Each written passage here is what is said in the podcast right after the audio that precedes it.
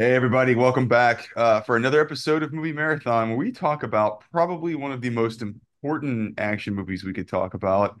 Certainly one of the most influential movies uh, when it comes to plastic surgery and action movies that I could think of. We're talking about 1997's Face Off, a John Woo classic starring Nicolas Cage and Tr- John Travolta as John Travolta playing Nicolas Cage and Nicolas Cage playing John Travolta. So, hey, buddy, good morning. I'm gonna take your face Off. off. All right, good morning. Good morning. How you doing? I'm good. Yeah, I should also say it stars a a very confused Nick Cassavetes. who's doing who's doing incredible work with not like very little in the script, and he's like added a huge depth and dimension to this character. Uh, so shout out to Cassavetes, he's crushing it. He's a guy who probably should have had a lot more screen time in this, and somebody who at least I think he may be the only person who actually understood what kind of movie he was in before they completed filming this. Like he brings the right level of energy and fun to this uh, because what would you how would you describe uh, the Travolta and Cage energy in this movie? uh oh man, Enthusiastic? And he, because Cage, Cage is just crazy. Cage, he's going, and Travolta is excited. He's like, "Oh, I get to mimic that now." like, so it's not my fault. I have to go this big and crazy. I'm just doing what that guy did. I, I think you know that's something we should I want to talk about at some point in this. Is is this the first time that Cage really jumps the shark Oh God, no. and lets us know like oh well I guess what was that movie Once Bitten where he plays a vampire? Yeah, that, that, that was. Yeah, That was close to ten years before this, I think. Yeah. bonkers performance. I think maybe this is the movie he confirms that he is he is that crazy. Yeah. I don't know. I I um yeah this this movie's got some wild energy in it. It's definitely uh probably what it's probably one of the biggest movies that that John Woo does in the US. Oh yeah, it's got to be the biggest as far as cultural impact and it's catching uh Cage kind of at his peak and it's catching Travolta. I get I get what um yeah, the uh Pulp, Pulp Fiction, Travolta kind yeah of he's, he's still riding that wave. Yeah, Yeah, like he's still is back to being a huge star who is now like multiple generations um know him and kind of love him of like oh our parents like knew him and loved him but then he kind of fell off and then Pulp Fiction made him cool for a whole new generation. It's like yeah man, it's he's on the top of the world. Yeah. Well, I I I I love this movie as a kid. I don't know what your your I I can't remember what you said your uh, introduction was, but I watched this as a blockbuster rental in the same weekend. I also had I think GoldenEye 64 The greatest uh weekend or ever. I think I'd have to look at when GoldenEye 64 came out, but I played the shit out of that and it, it also helped that uh um there was dual pistols in GoldenEye 64, and there was dual pistols all throughout a John Woo movie, and I was like, what a perfect crossover of things that seem really cool when you're 14. when uh if you told me you ordered a Domino's pizza and had a liter of Mountain Dew, uh that would be that sounds like my dream weekend in 1997. Your birthday is the 26th, right? Uh 24th. Okay, so you your birthday was the day before GoldenEye came out in 1997. Just an important, very important fact. Yeah. They, they did that on purpose. Well, thank you for uh rare software for us to, for them to do that for you. Yeah, Um, but yeah, but very, yeah, very cool of them. I I I was pretty pumped to see this because I think the The Rock was out the summer before, and I remember I got, went to go see that in theaters, and that kind of got me on the the the John uh, Nicolas Cage Yeah, bandwagon. and then Con Air would have been in the spring. I saw that in theaters, Me too. Yeah, yeah. and so I uh I think actually I think Con Air was rated R. I went with a buddy of mine, and our we ended up having to have a parent go with us because it was rated R, and they wouldn't let they actually would not let it. We, we actually got carded to the point they wouldn't let us into the movie. So Yeah, the, the old Regal here in Augusta was a real crapshoot on uh, if they'd sell you a rated R ticket or Yeah. not. Yeah, it is 50 50. I've so many times I saw so many rated R movies there that I was like, I know I did it routinely when I was like 14, 15, 16. Yeah. Like, even like before I could drive, like, you just get like dropped off and bought a ticket for like I know what you did last summer and no problem. Like right on in. That's But like I went on where it was. Go, sorry, go ahead, go ahead, Uh, go ahead. no, yeah, it's but I also know I saw like the Bill Murray movie, uh, like the, the man who knew too little, like the takeoff, because we tried to go see a rated R movie and they wouldn't sell us tickets, so we just had to go see So you went whatever to see else, like whatever you could whatever was playing at that time. It's like I don't know why, like what the like what little pussies we were. We didn't just buy a ticket for that and sneak into the That's a good rated R movie. But uh, but maybe secretly we were like, well. I wouldn't admit it to anybody it's not cool, but I also wouldn't mind seeing that stupid movie.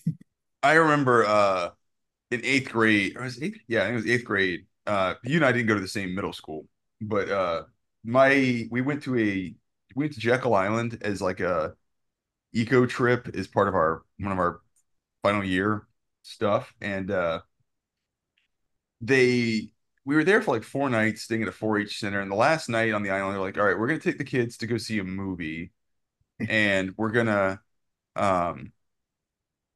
Like they kind of let us pick. I don't know why the hell they did this. No, it wasn't even that. It was it was, but it was since it was Jekyll Island. There's like three movies that you could pick, Yeah. and and the three movies were The Birdcage, yeah. uh, Fear, and Sergeant Bilko.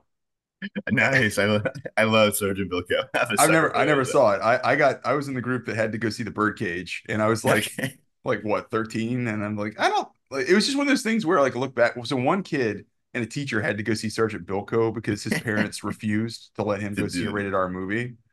And now and the only other options were like those two movies Yeah. both rated R. So, I love that era of stupid comedies. well, I, I saw an ad for a, a Reddit thing for Down Periscope and under on underrated Yes. movies Reddit. I'm like, I don't know if this is underrated. like, I think this is rated pretty is is pretty accurate. I, I mean, yeah. I mean, I enjoyed the hell out of that movie. It was on like HBO and stuff a bunch. So, like, I'm sure I've seen it several times. But like, yeah, I would never go out and say this was underrated. well, I always get I always get McHale's Navy and and uh, Down Periscope confused. Is one one's a? Tom Arnold vehicle and one's a Kelsey Grammer vehicle. So down Periscope, Patton Oswalt has a great story that he was he's in that, and yeah, I forget who the director was, but he was Patton Oswalt was like, um, he was all stressed out because the shooting went over, or he got like a job like at, on like Mad TV, but he had to start, and he was gonna have to leave the down Periscope production. He was like, he was like, oh, we're. And like, so he went and they talked to the director. He's like, "I'm really sorry, but like, I like, I got to do that." And the director was like, He's like, okay, no problem. And he's like, we're gonna just at the end of this scene, your character just get up and walk away. he's like, all right, we're good. That's that's what happened to your character. He just left. And like, like, we're on like a submarine. He's like, yeah, no one cares. Oh, I mean, was like your character wasn't that important. Like, it's all right. at least uh at least the director understood what What they were making. be bringing. Yeah, like Yeah. okay, like this is this is clearly not something important. But then McHale's Navy is also a submarine or navy. I don't know. I, Yeah, it's weird when two movies like in a Well- concept like that, especially. well, it's yeah. I anyway. So, right, welcome to Face Off, where we Oh talk yeah, about yeah, yeah. So, so I think I would have had to have seen Face Off in the theater, but I have no recollection I'm of it. surprised. But this, but because this was a time where, um, I would typically go to like Rhode Island some in the summers, visit some like, old friends and family. But like my friend from Rhode Island would come down here, and like we would just go to the movies a shitload during that time, and so like I would see like everything in the summer. um, and the fact that I saw Con Air in the theater, like, I definitely definitely with this would put in because this was like massive movie hype, especially at like our age at this time. But like, I remember like this was like magazine covers. Like when this Yep. trailer first came out, like the way word of mouth buzz would happen back then for a movie trailer of like, holy shit, did you see the trailer for this movie Face Off they're doing? John Travolta and Nicolas Cage switch faces. it's just like what? It's like that's like the craziest shit I've ever heard. I've got to see that. Uh, well, I remember. I think um, it was in my notes, but the uh, the uh, my mom used to watch Entertainment Tonight when it was like John Tesh and what's her name Hart, um, Mary I think it was Mary Hart, and I remember they did a segment and she like called me in the room like you got to come see this, and it was like the behind the scenes segment of them shooting something for when during the filming of the opening uh, shootout, and it was like they show them doing all their shit behind scene, the scenes of like okay, like you can see them filming when what's his name? Uh, Nick Cage slides down that wing and shoots a guy, and so it's it, and they're interviewing them, and I'm like they're explaining the concept, and I was just so mesmerized by what I was seeing that I'm like yeah yeah no the concept whatever. Like they switch Right. okay they switch characters. So it's like Freaky Friday with guns. Like I got it. But it, um I don't know like it it resonated and it, you're right. It felt like it was a really big deal. And it, I guess at 14 it was a big or 13 or 14 it was a big deal. But it's funny this movie's gotten mocked the the longer it's gone on but it was like a this was like a big tentpole movie I remember for Yeah, for, and for was a stuff and was such a go-to as like a action classic um for a long time. Because I remember like so I'm sure I saw it in the theater, but then I remember like when it's coming out when it was gonna like come out on HBO, like HBO would sometimes like really hype up. We're about to have like like in two months, like Face Off, like Friday night on HBO, like the new movie. Um, and they'd then they'd be playing leading up to that, like making of like featurettes and things to like oh hype it up and and like really building for the HBO debut. And then um and then eventually definitely was like cable app. I know I rented this multiple times and that and like it, and now watching it, it's like you can kind of get like well one the Cage performance like this era of like Cage is going huge. Um, you get why I kind of mocked it. And then the concept um is silly on the surface. Um, I think they actually do a pretty damn good job of pulling it off in an effective way here. but there are so many like ludicrous things as like if you start like picking at it that are then super fun just to talk about and joke about. Um, so it's almost like the perfect formula to have a long life uh, because it can be really cool, but it's also so easy to make fun of, like, and so apparent where you can make fun of it. So like, uh, you can love it, but also kind of like mock it so easily. You can. I think you're right. The, um, oh, sorry. I was looking at the the summer domestic uh, box office numbers for 1997, and it's crazy. Nick Cage is in two of the top ten movies. It's this and Con Air, um, which is just seems wild to me. And he Uh, thought and- that would last forever.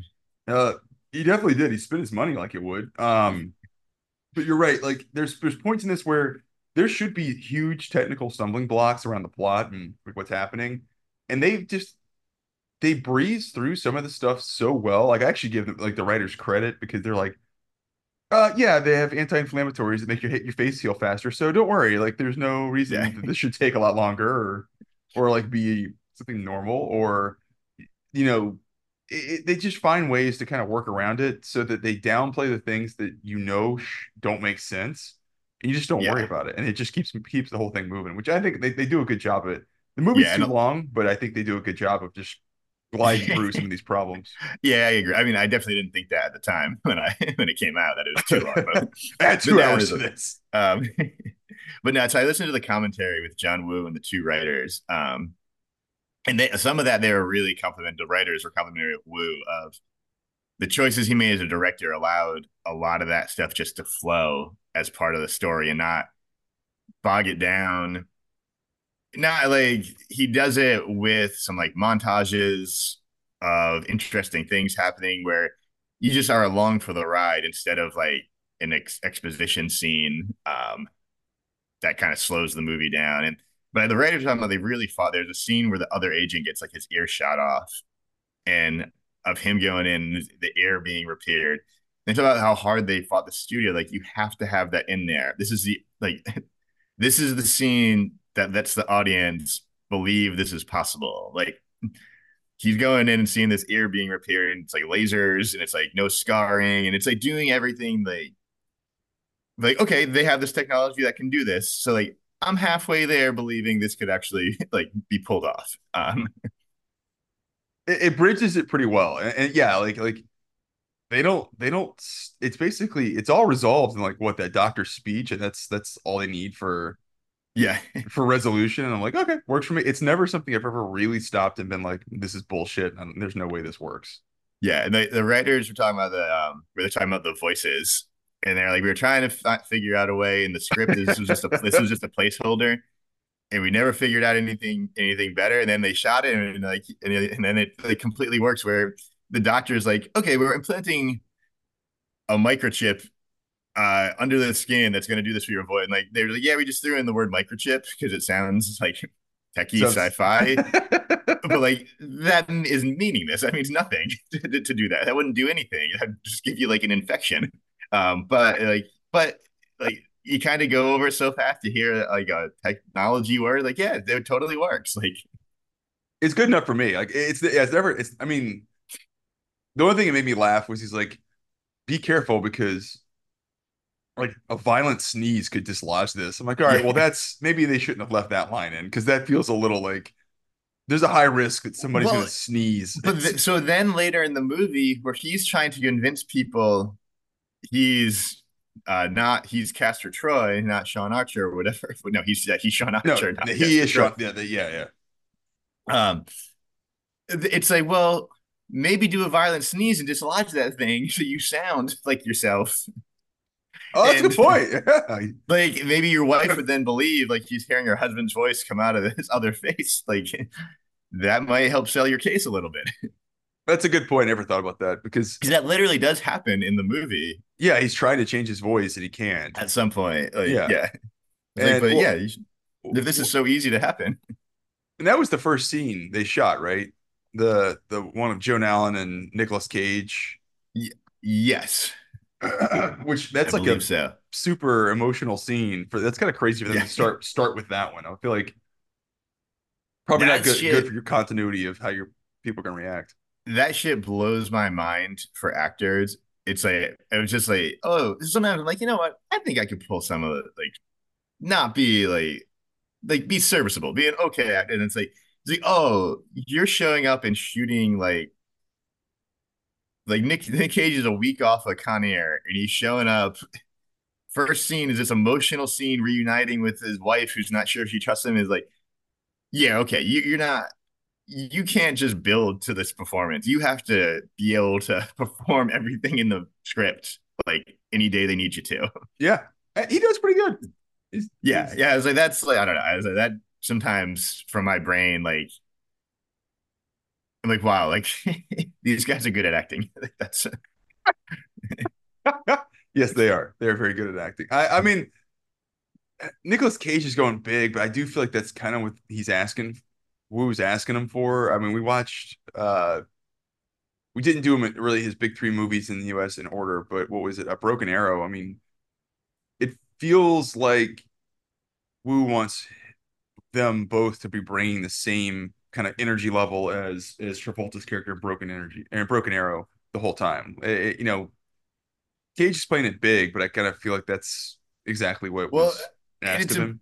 It's important in this. I mean, because I think it's part of it. I think it's Nick Cage is hot actor getting booked on a lot of stuff, and so he's going in. He's not spending like nine months like delving into this character, figuring out every nuance and things. So he's doing a lot of like little surface things, and then in his performance, he's picking out like, all right, I'm gonna find like kind of three things I'm doing with this, and really hammer them, and it works for this kind of movie.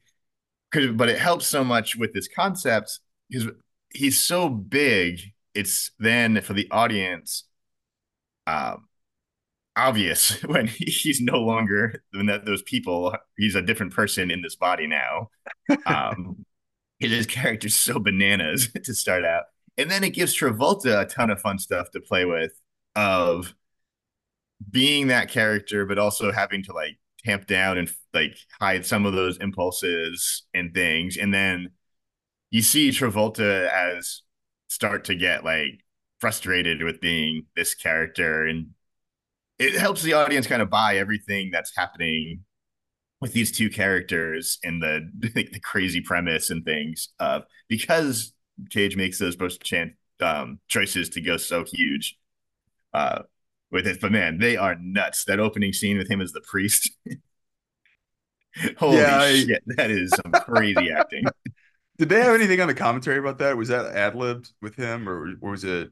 uh it the writers literally say uh there's nick doing his nick thing like i don't think he, like, that's all cage I uh I God, I don't yeah, I don't know what else to say other than just I the world will be a sadder place when uh Nicolas Cage is not in it. Um uh I think that is the yeah have you seen the have you seen the interview on the UK talk show where he, it's clear he does coke and he takes his shirt off in the middle of the interview and he's like I have not he's doing like high like high kicks on on stage and like it, it's it's it's clear and this is it's like six or seven years before this and so it's like clear that like there's something crazy going on behind the scenes there and I do like that you get to let that that animal out of the cage every now and then, no pun intended. Uh, and uh, you get to you get to see what he's thinking is like a good choice. So which shout out to nick cage like um he's still bringing it in like 2024 like He is. he's I in a bunch of movies he's okay I, i've I started that and then got interrupted and never got back to it. Uh, so I didn't get to see any of his performance. But he's in like three, four movies a year, and like given like really different performances. Like, so, and he's not always like the big crazy Nick Cage people joke about. Mm. Like, you'll see him give like subtle, down to earth performances still at times. Um, and obviously he just loves uh, loves the shit. Like, Uh, yeah, I, I agree. I think I think I I shouldn't say like you know he's always he, he I think this is the movie where he kind of trademarked a persona. I'm not sure if for good or bad if this is what he wanted, but but you're getting the full effect of like what that persona is Well, going to be. it's yeah, well, it's like uh and credit to him that he doesn't always do this, but it's like the um Al Pacino in like like Scent of a Woman, he so becomes like I can just keep going big. I can just keep going bigger. like got a huge ass. uh, I love that scene. Um, and it's like so much of his career becomes Like, why is he just yelling constantly? it's just it's me. It's a bunch of meme. What I what, at the time it wasn't, but a bunch of memeable moments. Is right. And like it's you could see like Cage can bring that energy, like can do that, and occasionally like does do that, but um and some actors fall into the trap of just always doing that. And it's yeah, he, And he I got there. He got there for a little while, but he kind of dug Yeah. himself back out, which was which is important, I think. To your point, like in Yeah. uh, have you ever you've seen Kick Ass? uh yes. He's the dad in the first one, and he Yeah. he he's playing it pretty low key in that. I think he he he does a good job in that. I, I haven't seen. I haven't seen adaptation, but I think adaptation was a few years after Oh, this, yeah, and that's that's a much more down the yeah. middle performance. Well, speaking of uh, uh cast, I was just this is something that's always bugged me, and and besides obviously the Tra- Travolta and Cage going big thing, um, Pollux Troy looks like uh Liam Gallagher from from Oasis, and that was very the most 90s person ever. Like, yeah, I, I just laugh because he's a guy with, with glasses and he kind of has a, a Seattle grunge look the whole time. Yeah. And it just it just cracks me Alessandro up. Nivola. Yeah, I, and I don't know him from anything else other than this movie. Uh, he's in a bunch of stuff, but nothing like I don't think he's like um massive. He's um in several David O. Russell movies, so he must I don't know either be friends with him or get along. Um, but then a lot of like, but he's working, uh, but nothing like Nothing like big that blockbustery. jumps out of like like oh that role in that is like is in things you hear but it's like oh like I don't and like maybe if you watch it well I think it's also in this one that he looks so 1997 yes, it's that's what that's what like, gets me. he's never gonna look like that again because no one would make someone look like that that you kind of maybe don't realize it's him He he just to me kind of looks like um uh Sam He's Rockwell's little brother. yes. yeah and he's in uh Jurassic Park 3 and I guess he was, he was in American Hustle but I don't I don't remember him in that at all.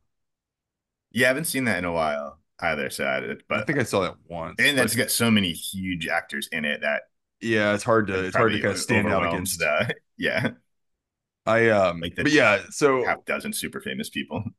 but we we don't have to touch on it yet, but I want to save the good stuff for the end, but you said that there, there's a, a tremendous amount of people that have Star Trek creds uh, across this cast, and you're right. I mean, like we were talking about earlier before we started the call, it it's funny to me how many people become bigger actors that are in the background of this. Like like Margaret Cho, this is when she's sort of on the rise as a comedian.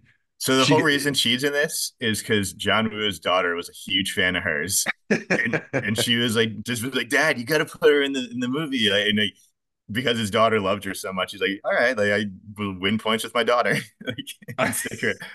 because I don't, I don't know for a long time, I don't think I realized that was her, because she's not like she's just a very. It's weird to have a comedian in this, someone who's generally known as a comedian in this like kind of low key, somewhat like mostly dramatic role. Like, oh, this interesting choice. So, like, that's right. She does a good job. Um, yeah, Uh, it's just why is why is that Margaret Cho in this? It's like it's like oh, it makes sense. It's the director's daughter who's a big fan of her comedy. Well, and uh, so she's she's in it. We, I agree with you. That that is, it's strange. She's perfect for what she's being she's delivering. Yeah, like yeah. she actually calls Archer on his shit at one point. Well, I, think guess she fun. does. I guess she does have the one joke in it where What's she up? asks uh, how the, the the medical procedure went of getting a stick removed from your ass. um, which I feel like you probably get fired if if if if, if everything they show you is true about Ar- Sean Archer up to that point. That is a joke that will never in the history of that man will ever land. so it's like, Yeah. all right, she's really really going for it. Um, but yeah, I, she's in uh in this. Uh, what do you call it? Matt Loomis is in this. He's guy goes on to play. I can't think of the character's name, but he plays the bad guy uh for uh Silicon Valley. And Okay, and then um uh Thomas Jane is in this. I forgot he was in this, but he's just a background guy or uh in the prison. It's just it's just wild how big the cast is for uh for Like, this. um, John Carroll Lynch is one of the Yeah. prison guards in this. Um, and he was what? Uh, what's the actor? He's in Zodiac as uh, oh, he one of the- played yeah, he but- play he's one of the the suspects in Zodiac. yeah. Yeah Arthur Leigh um, Allen. I don't know why. I Yes, know there you go. There a, you go. a Zodiac name. That's weird. Uh Ah, that's a little suspicious. um and then um what's his name? Joe Bob Briggs is he's in this as a prison guy too. It's just a strange it's just a it's just an interesting cast. Oh, and then we have Dana yeah, Mas- and then uh, Masterson. then and then Joan Allen you mentioned is Yeah. uh, and I guess the whole reason she was in this is in the, the scenes at the end. It was very funny because uh, John Woo kind of said it in the beginning. He's like Joan Allen wanted to do a movie like this because she wanted to get to hit somebody with a chair, and at the end of the movie she gets to She does. the guy with the Yeah, chair. Like, you're right. She does. it was like, oh, I guess that was like part of the deal. Like, you got to have me in it, like hitting the guy with the chair, because I don't ever get to do stuff like that in movies. Mission uh, accomplished. good, good job, John Woo. But yeah, then uh, Gina Gershon is in it. Um, oh yeah, yeah. She's bringing Right. some interesting choices. it's got, and then it, but then it's got so many people who like. You look on like IMDb, and there, it's just got like a dozen people in this. Who, when you go on their IMDb page, they have like 120 credits because it's always because they're very good at either they're a guest star on a TV show um, for like a week, or they're in movies like this where they shoot like like by five to ten days as um, a supporting like a background supporting character kind of thing, but have you know 10 12 lines that are pretty key in the movie so they need a certain level of person to deliver that and it's like like so you worked forever because you were good at this but like never really necessarily became like a star but like oh you, you're just like a go-to um supporting person who's had like a, a surprisingly like long and varied uh, interesting career like so that's where you get into the star trek it's people like that it's like yeah of course you like because from like 1987 to like 1997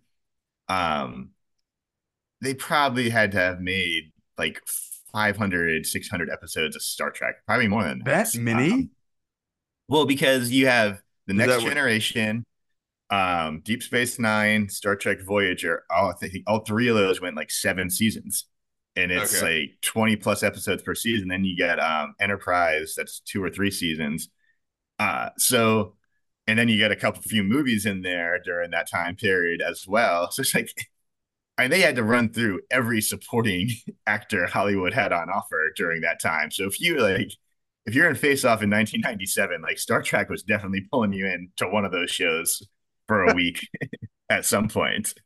Do you want to hit it? Like, do you want to hit any more Star Trek? I I feel like I've I've breached the. Uh, the... my my favorite because you don't get this as often now. Um, Rob, I think it's Robert Wisdom. He plays. Yep. He um, plays one of the agents, know, right? Or yeah, Tito. yeah, one of the agents. Yeah. Um, he's in um Star Trek, one of the new Star Trek, Star Trek: Strange New Worlds, as uh, an ambassador, like alien ambassador type thing. Uh, and you, you, you get so many of the older ones. It's fun it was to see a new credit on there of someone who's uh current day doing some Star Trek work. Tito doing okay, even though he technically burned to death. Everything's still looking okay. I uh everything's coming up Tito, making some good vodka too. He um he was in the Dark Knight Rises. I think he was one of Bane's henchmen in that. Or no, army captain on, at the bridge. Okay, I know. I remember who he was now.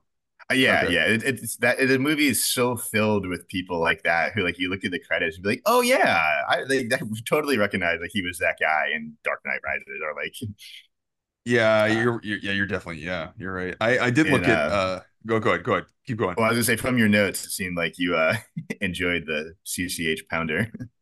I just she does a great job. Um, because she's one her name is crazy like that's a it's just initials and then the word pounder um but she i i, I do want to know like I, I, mean it's if exactly there, like is there a backstory I, I'm gonna, yeah i'm gonna look up it's all right so i think that's it so cch stands for carol christine hilaria her birth name so she just took her initials mm.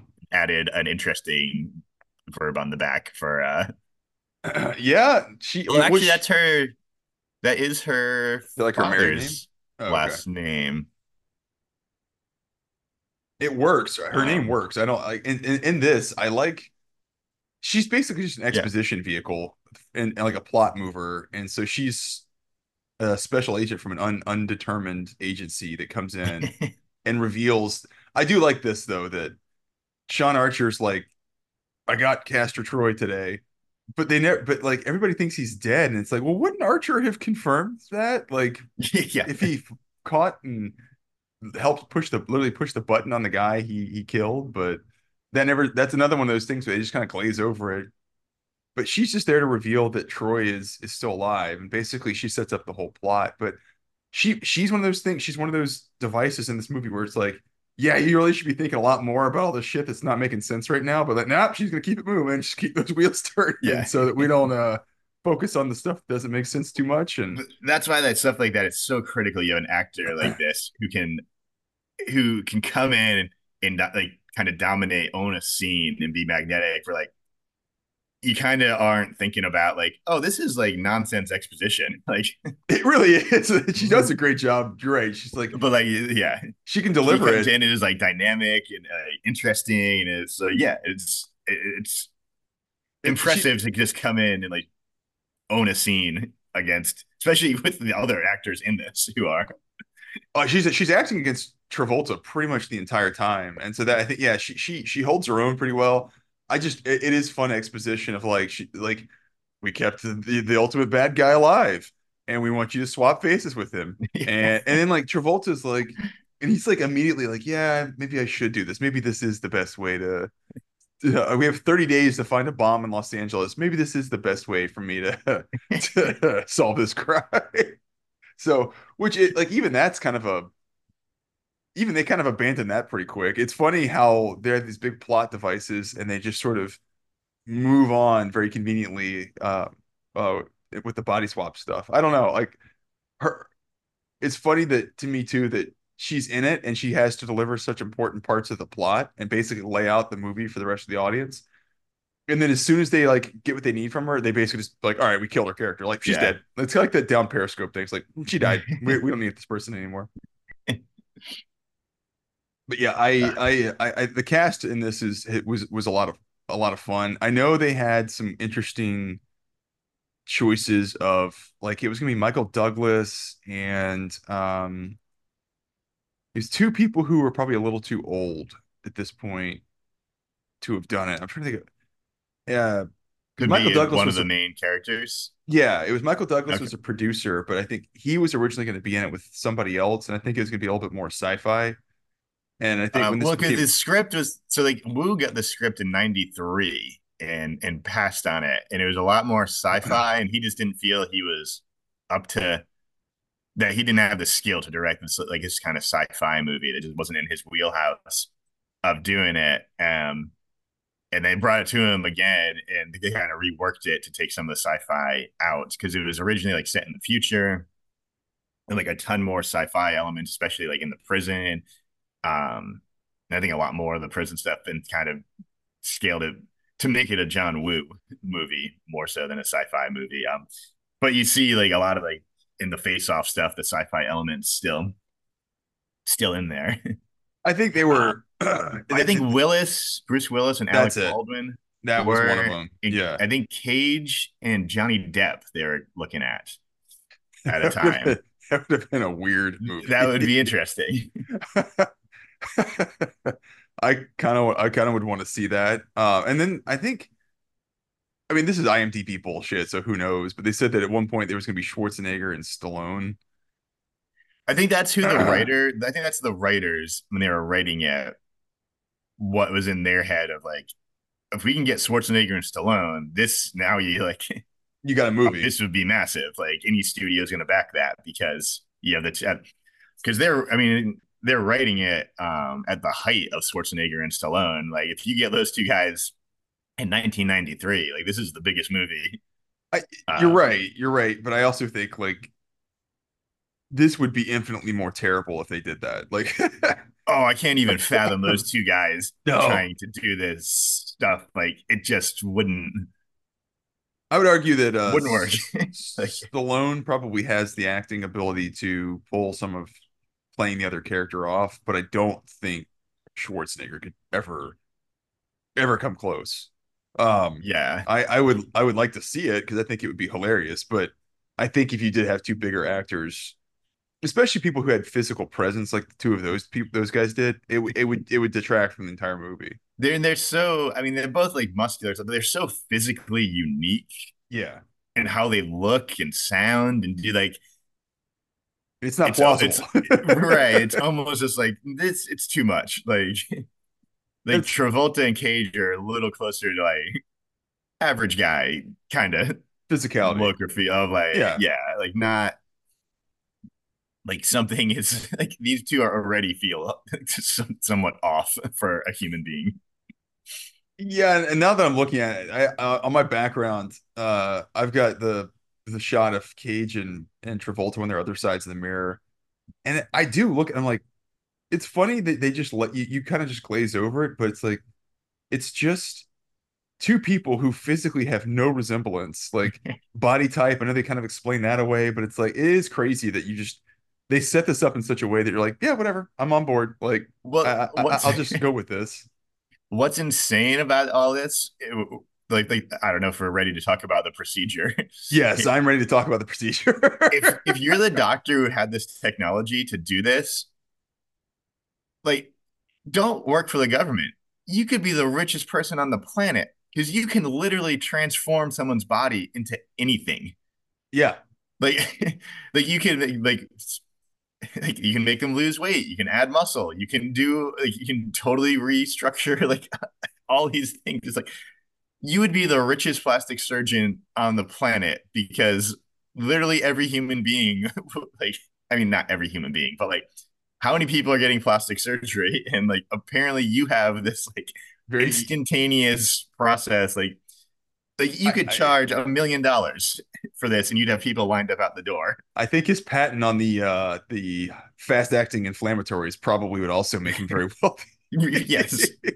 Well, and the the fact that like he has this technology to do surgery that leaves like no scars and like yeah, it, No. it, it, it skirts like, all the the medical leaps the, the number of medical leaps occurring in this is just like bonkers i was like i've had surgery like a number of times in my life and like the recovery period is not insignificant in the time where like your body is like obviously different and the level of surgery this is like reshaping your entire body, slicing your literal face off. like, I uh so like, did you have really face... good anti-inflammatories are uh, not not the only thing that you're gonna need on this.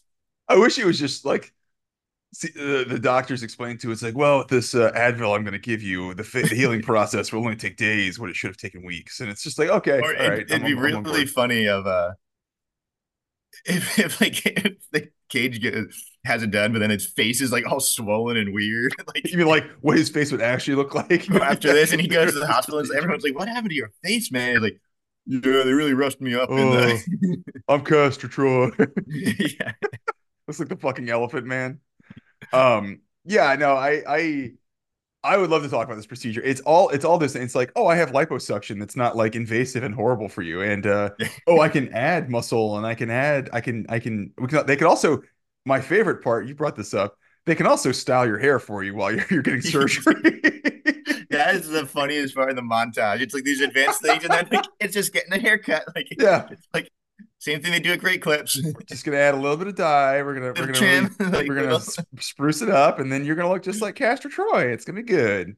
Yeah, I, uh, yeah. That that cracks me up to think that they they just did they something where they they lifted his face off and then put a new one on. They're like, yeah, let's get some hair trimmings in there too and make sure that like we really get this done. Uh, but like shout out to Woo the way he shoots this, the montage, like he kind of buy everything. It's like, oh, we got this like translucent plastic face thing. We got this uh face contact solution where you put the face in, like, like yeah, yeah, that all that all adds up. What I really wanted was a scene where uh they talking to the doctor and he's like, "So, doc, like any potential like side effects, any risks?" He's like, "No, no, we get it all figured out." It's like, well, you know, occasionally we make an inhuman monster that we have to mercy kill, but that's like one out of ten that happens. like, which uh, normally everything happen. goes off without a hitch. Like. Uh, yeah, I, I love the idea that they're spraying like a bunch of Alcon bottles of like a uh, saline solution into a, a huge container to hold somebody's face, but they do kind of do that. I don't. I, they don't do it well, but the uh when when they reveal, I was just thinking like, all right, you just made this guy do a face swap with a guy who killed his son that he's been hunting for six years and you don't do any kind of like slow build up to like maybe let him ease into the idea that he's about to see the face of the man he hates. I'm like, they're like, let's just put him in front of a bunch of mirrors and let's just see what happens. let's go. It's, to your point on making a monster, it's like, all right, probably not going to end too well. And then, you know, just, typ- and then in typical uh, Nic Cage fashion, that uh, it was not in the script for him to grab the thing and shatter the mirror. That was oh, all, was it? Was all Cage. Yeah. Oh, I love it. And that took everyone by surprise. hey, uh, bad news, everybody. This is gonna be a one taker because Nic Cage just broke off set. well, I guess uh, John Woo talked about it threw some of the actors off that he does a lot of like just one take. He's like, if it's good, he's like good to go. He's good to roll. And the actors are used to like multiple takes and multiple takes. You're using, you're getting coverage, you're doing this and so they there are times he was like, well, just to like kind of keep my actors happy, like I just do three takes, even though I was happy with the first one, because that's they what were... they like to like. it's, like, like, it's such a fine line. Like if you get to like 12 takes, like the actor might start getting annoyed because it's like, well, what am I doing wrong? What am I like? What do you want? Tell me what you want. It's like, but if you don't do enough takes, you're like, well, you're not letting me explore. like you're not giving me any room to. that feels like a real Travolta note of uh, like. Uh, I need you to be letting me do more. I, I gotta I gotta really figure out. What, you gotta let me warm up into this. So, yeah. yeah. so my first big scene is me playing Sean Archer, who's actually playing Castor Troy. So you gotta let me work on this. What What's hilarious is, and I guess Travolta's really good about at doing impersonations, and you can kind of see it is in his performance. yeah, it's no, they were talking about on set like he can do like old actors and stuff. Like, um, it's pretty funny. Like he's doing much more impersonating like the Nic Cage performance at times.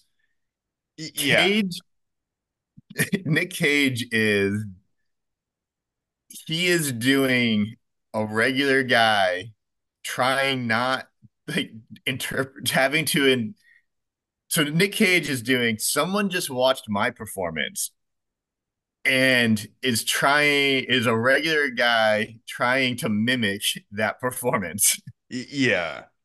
He's never really trying to be true to do the mannerisms of uh, yeah of what Travolta was doing. Like I feel um The face, the, the way the Travolta's trying to get Travolta's trying to get the Castor Troy right. Other than the face touching, which uh so are we? Do you want to talk about the face touching? Uh, I don't know if I have a lot to say. It's just weird. And I'm sure there's a there's a reason that it's in the movie. Like like there's an affectation that's there for I, I can tell you the reason. Tell me the reason. John Woo. That's the reason. That's what I thought.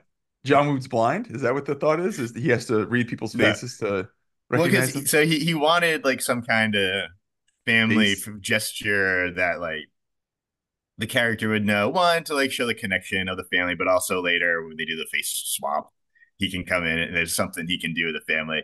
Um, I totally buy it with the little kid, no problem. Like I have kids, I Yeah. get like when the kid was like one years old, it's something you did and they laughed hysterically, and so you Yeah. like kind of kept doing it, and like Yeah. it's a thing. Do you do it with your wife? With the wife, that's batshit fucking crazy. Like, I like uh, at, at what point in their relationship did he start doing it? Was it like third date? Just like runs it like waterfalls his hand down her face, and she was like, "Yeah, this is the guy." I think it was during that date that he talks about to convince her he's actually Sean Archer. She she broke her tooth on something, and when she was at the dentist getting it fixed, he waterfalled her face or something. and she's like, "Yeah, I'm, I'm on I'm on board with this. This, this guy, this guy's got it going.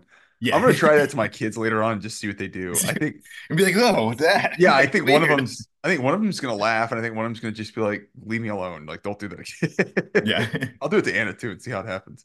If I did it to my cats, they would be pissed off. Like they're not gonna, they're not gonna like it. but yeah, so I was like, I fully get like the little kid. Like weird things can develop as like a parent with like a little kid that like Yeah. somehow like keep going.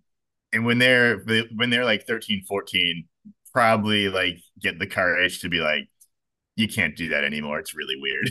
like it's like, oh right, you're right. I'm sorry. Like I Like just to his I love you, 16-year-old and like I daughter. still see you as like the little baby, like yeah, that I've always loved. But yeah, you're right. I guess I get why you wouldn't want me to do that. Like Oh, all right. So I, I took us off topic, but you're right. Like, um, Cage is always just emoting a lot, and that seems to be his his version of inhabiting the Castor or the the Sean Archer character. It's weird. Like he doesn't. well, right. It's like match. I'm act. I'm a guy who knows and needs to act like a crazy guy, and Yeah. so he's like, "How big can I make my eyes?" I do I do like that uh at the end where or not the end, but that shootout at um the guy Dietrich's house, uh where he take I guess he takes like mescaline or something. I don't know what he takes, but it's like yeah, not up on drugs enough to, but yeah, it, it- it's just Cage smiling like he's insane into the mirror. I think that's your I think that's your the one that's your background, right? yeah. and and then Gina I just would love to be on the set of like what's in Gina Gershon's head because she has to come in and like act against that and he just keeps doing it to her. like what the fuck is this? Where he's like, what if I just smile like I'm insane yeah. and then you just keep talking to me and I don't say anything and then and I think she hits him and like that's that's like the cut for the next scene and she punches him in the face and knocks him out. I'm like, what? And like obviously what they're going for is like this character is so unhinged and crazy, and everyone's a little scared of him. That Yeah. no one's gonna call him on his bullshit. How- like, you're not really crazy. acting like yourself because there's no baseline for him. Yeah. This- So like it's like any moment he could snap and like this was all like fucking with us, and like Yeah. we're just gonna roll with it because like who knows. Um, but it's also like this is insane. like Well, it, it, you and I were t- like writing about it, right? Like, if I changed personality that much in the in the course of like a week, people are gonna notice. Like, it's not even. uh, No, you're right. Like, is nobody gonna? Is anybody gonna suspect it was like somebody swapped their face with me? No, probably not. But they're gonna definitely be. great if like some of your wife's immediately is this a face off? Yeah, did you a face off with somebody? I'm like, yeah, I did. I uh, um, I just don't have any friends who are as big and over the top as like uh, his uh, Castor Troy's in this. I, I don't. It might take a little bit longer than than what's what's being presented here, but yeah, it's it's not gonna work. I um, right, like no one's gonna suspect this, but uh, so I go back and forth in my head of like you're acting really weird. Someone's gonna call up, like they're just gonna be like, why are you acting like this? Like you gotta you gotta stop. You gotta get your shit together. And I get like, um, his wife does kind of Joan Allen does kind of do that, like a little bit of like I've re- like this is exhausting. I've had enough of this. Like like you've been like totally emotionally unavailable since our son died. And now something else is going on. You're being really weird. And like, can you please just like get your shit together? Yeah, she's probably the most sympathetic character in this entire movie because yeah. she's had to suffer with Sean Archer being uh pretty dour the the, the for six Like, years and like being an unavailable husband and dad. And then then it gets then he face swaps with Castor Troy, the guy who killed her son. Castor Troy has sex with her. yeah, which I don't think they delve enough into how like how would that would fuck you up. Well, you said this the, that one of the studios rejected the movie because of that. I, I forgot Yes, I guess that. That was a crazy. This was at like Warner Brothers or something. So what's insane is, um, the the one studio like the they wanted the, the to take that out, and the writers like, no, like we think we we think we need that in the movie. So like this is what this like guy would do. Um, but I think I think was it who what studio ended up making this? A Universal. that, um, that's what I was looking up right now. It's Okay. it's But- touch it's Touchstone and Paramount were the two That's studios right, that okay. attached. That's right, Paramount. Um, so Paramount. they gave a note. They want in the Gina uh Gina Gershon scene. They wanted them to fuck, Oh, that makes sense and, now. and the writers were like, "Well, no, because he's like our good guy. Can't cheat on his wife like the first That- chance he gets." Yeah, it makes And they're like, guy. "Oh, but like we want a sex scene with her." Like it's like, like so one place is like, like rejecting this because like the bad guy um and I get I get why you maybe would have reservations. So like because that's you know basically a form of rape, and like Yeah. maybe we don't want rape in our big block some our tentpole blockbuster movie. Like don't they're not sure how that's gonna play for the audience. Like I could see being like skittish about that. But then the other place being like, oh yeah, we need a hot and heavy scene with these two. Like audiences want to see Nic Cage and and Gina get it on. well, I'm thinking this is like what a year or two off of uh uh Showgirls. yeah, 90 oh, yeah, yeah, 95. Okay. Yeah, so yeah, she she's still she's still on that uh that that Showgirls trajectory. Um, but yeah, you're you're right. Like it doesn't it doesn't make any sense. And it I get now why they shot everything the way they did is you're right. Like they can't have you can't keep I think it's a more interesting movie if you make Archer a morally complicated character. But I think if if like their intent was like we just gotta have a sex scene, have a sex scene, I'm like, yeah, that's probably not the right motivation for where Yeah. you go with with uh, what you're doing here. I, uh, I, I, I kind of see what the studio's saying. Like, like for a, a different movie, if you're going a different path, if like if you're trying to go down like the oh, like they actually both are kind of now seeing the appeal of each other's lives for a period of time of yeah, like oh this is like this freedom.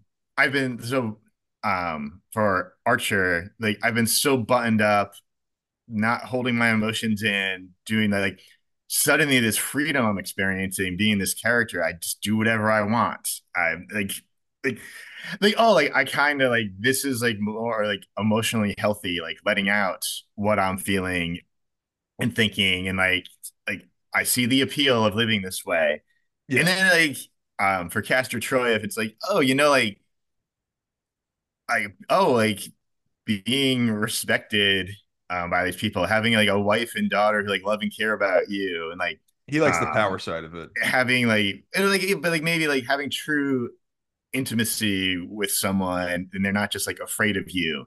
Um t- if, if they wanted to take it that route, that could be interesting. But that's not uh definitely not they they touch on that a teeny tiny bit, but not really where they're um quite where they're going. Um because they do a little bit with uh Troy and the daughter.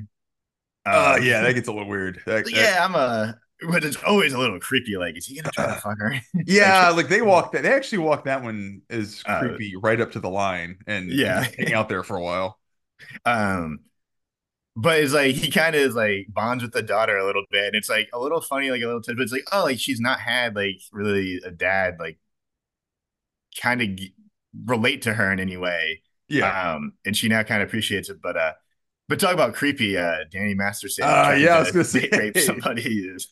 yeah, nah, he was oddly uh, pretty weird believable in that scene. Yeah, Uh, weird foreshadowing. I, Uh, I had forgotten completely about that. And when he was like, holy shit, like, I It's- it's like, wow. it's almost one of those scenes where you could, if they like wanted to re-release this, they could just cut most of that out of the of the movie and it would never matter. Yeah. Um, yeah, it's pretty disturbing that like that's that's basically where his career ends up in 30 years. yeah. Yeah. Or even was even that long. Um, But hey, it was, Uh, it was worth it for me writing that note in support of him to the judge of uh, what a good guy he is. hey, and that's what Scientology expects of you, buddy. So keep up the good work. yeah. That's what that was the whole backstory, right? Was like basically Scientology forced their hands or something like that, or like I have know no that they, idea. they they had a response not long after because it was what uh Kutcher and and Mila Kunis Mila Kunis, basically yeah. sent letters of support. I don't know, like uh, that's that's pretty. I, I'm I'm surprised they did that. I feel like they were they should have been smarter than than that. It's it's a weird move. Like, re- real what do you, weird. What do you have to gain? Like, why are you because Kutcher's in charge of like a a, a nonprofit that supports uh right? And he got victims of of. sex trafficking. I like. I think he resigned from being Oh, on the board or something of it, or something. Kind of get like pushed out. Like, I think he still like donate supports it, but like it was like, yeah, I I don't want to be a distraction on this important work. And like, I get like this is kind of now just a I- bad, I ma- I bad, made a bad bad vibe. of- yeah, yeah, made a bad mistake. Oops. Um, yeah. yeah, I. Man, it's crazy. We have not talked a single a bit about any of the actual action in this movie, but there are so many other crazy things. In this, you mean this movie directed by John Woo, like famous, influential, important action director? yeah, and I um, I'm just like I'm going through all my like. There's so many things. We we I could seriously talk about this movie for five hours. It's Oh, yeah. uh, oh I know what I was gonna say was the road trip that movie that I want to see with Castor Troy. um because they Margaret Cho sets up that the prison that that Troy gets well the Archer goes to as Troy uh is in the swamps of Georgia and the movie is firmly set in Los Angeles like they they, like, they tell you that well established. taking place in Los Angeles and then they just show him in a Volvo then he's driving back I was watching it again. I was watching it again last night, and I was really paying attention to this. They don't. They so he jumps off this like oil derrick thing that's supposed to be the Yeah. prison into the water. Then he goes to like a scene of like other characters. The next time you see him, he's in LA stealing a car from a valet station. yeah and, he, and, And it's he's in the same clothes It's like he's traversed the country somehow. yeah this. which uh, you've driven across the country how many days does that take like yeah. for a normal person like at least three days Yeah, I mean, yeah, if you if you want to push it, you could do it in two. Um, but especially by yourself, because you could do 16 hours, stop sleep for a night, do another like 16, and pretty much be there. Um, but yeah, but yeah, I've literally driven from Georgia to LA. Like, Yeah. Uh, So you've you've done this drive. You've done the Castro Yeah. Troy uh, uh, marathon.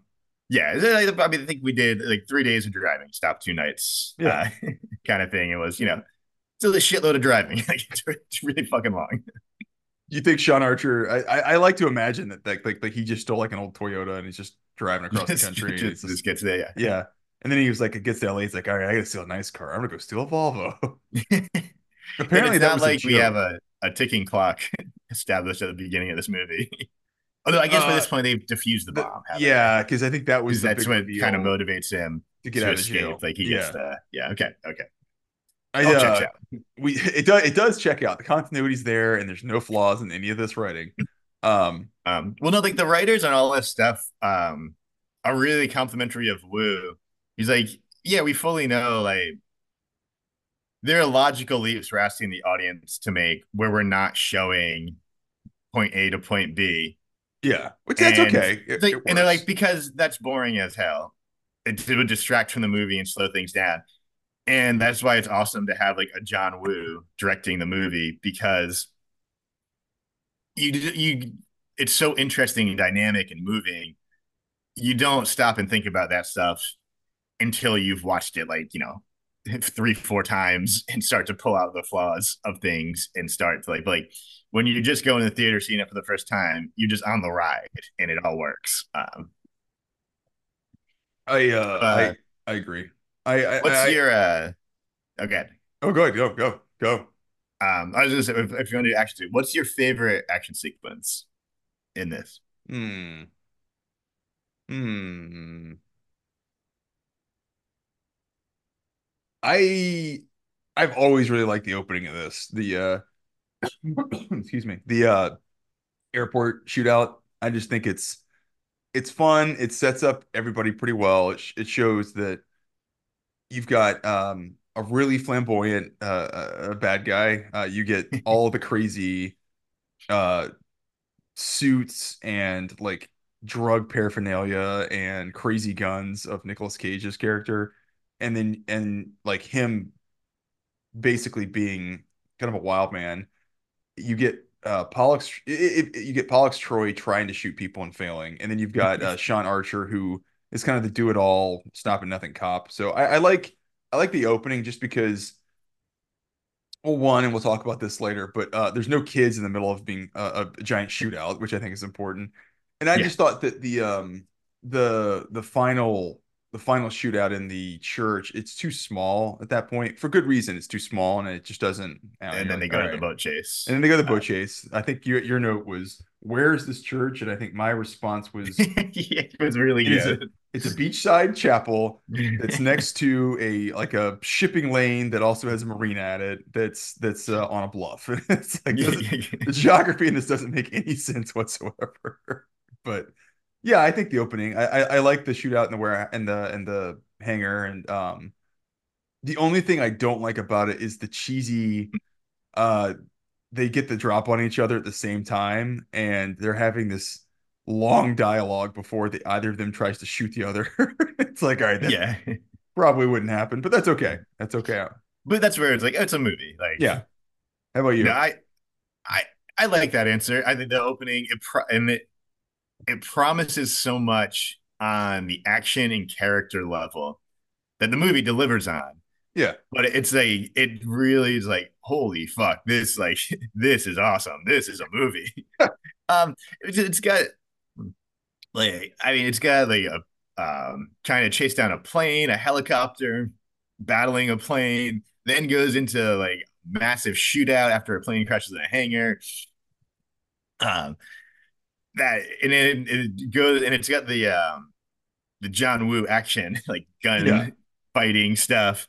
Um, and it but you get in so much character stuff as well of you're no, learning who these two guys are pretty effectively and what like what the difference is in them where you're like oh like yeah i'm on board for these two guys facing off for, for the next two hours Do you think that sudden death would have also been a good name for this movie? Uh, if we're gonna go with hockey, like hockey references. yeah it is the funniest thing um and I was like, just for the human nature or how like people are. It just it reminded so much of like cor- corporate work in world.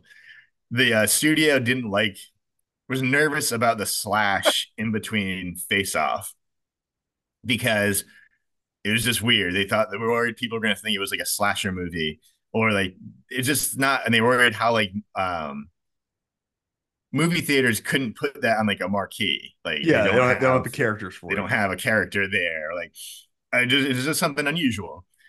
And the writers that came in and said, "It's like, well, well, we put it there because we were worried people were going to think it was a hockey movie if it was just called Face Off and the slash. Like, they won't think it's a hockey movie. It differentiates. And the studio like totally bought that. I'm like, oh yeah, we get that. Like, yeah, we don't want to be making a hockey movie. And and it's just like that is exactly like it just reminded like stuff like my job or things like that's exactly how like a CEO type of guy like like shit you get a spin of like we got to give you a bigger worry of why we do it this way. So that you stop worrying the so that you're like yeah you're right. We you're that makes total sense. We gotta we gotta do it like this. It's like like that was just bullshit but sure let's go.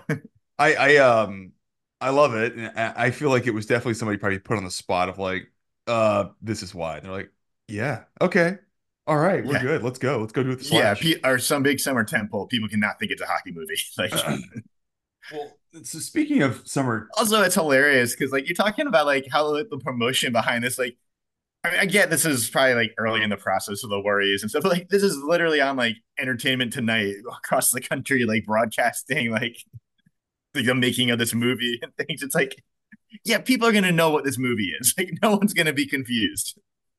no, yeah, I mean, it- well, you said that the, the the budget was smaller for this initially, and they shot the boat chase.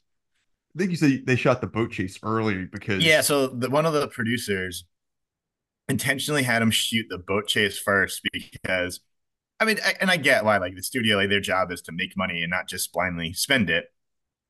And so they try to, and so like, you spend a lot, but you don't know if someone's going to be a big hit. You don't want to send like bad money after good money. Um, and that, but the producer knew it was like, okay, they're going to see like the dailies and like see this scene. So like, they shot the boat chase and he's like, I know like the action in this is going to be incredible, and the studio is gonna. This is what they're gonna get first from us. So when we come asking for more money, they're gonna be, like, yeah, all right, that's fine. Like we're we're loving where this is going. Like this is gonna be a big hit.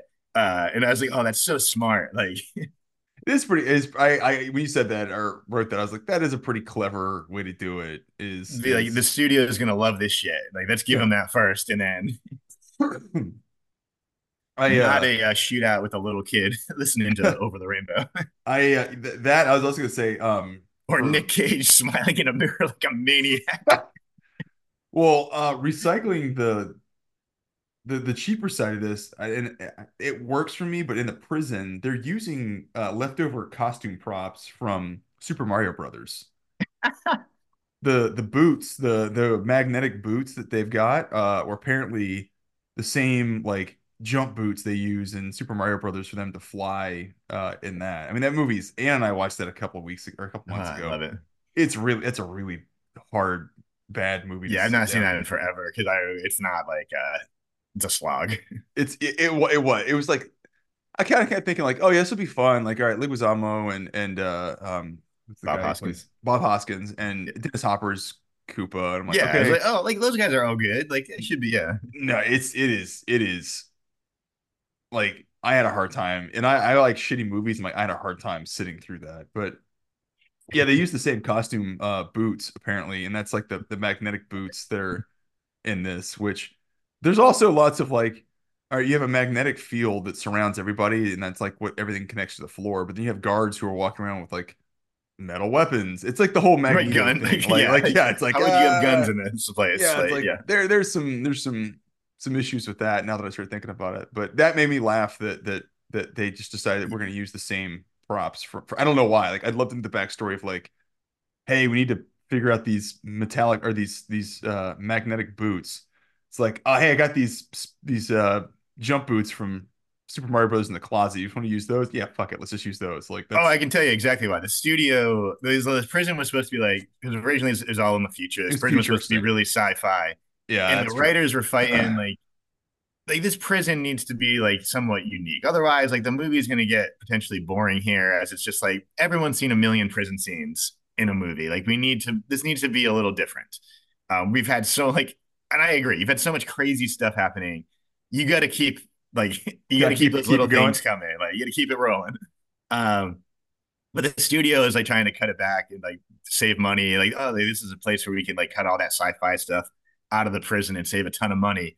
Um, so I think it was just like, well, what do we have that we can still use? Like, we can keep the metal boots. We got like prop department's got these. All right, that's enough. Like No, it, everyone it, wins. It it it works pretty well. It's just funny that like Paramount, I think it was Paramount. It's like, well, let's just take one Yeah. shitty movie and let's just let's just take the props from that and let's put it in this other movie that's going to be pretty good and We actually gotta get- pay off for us. Maybe get some return on that Super Mario investment we made.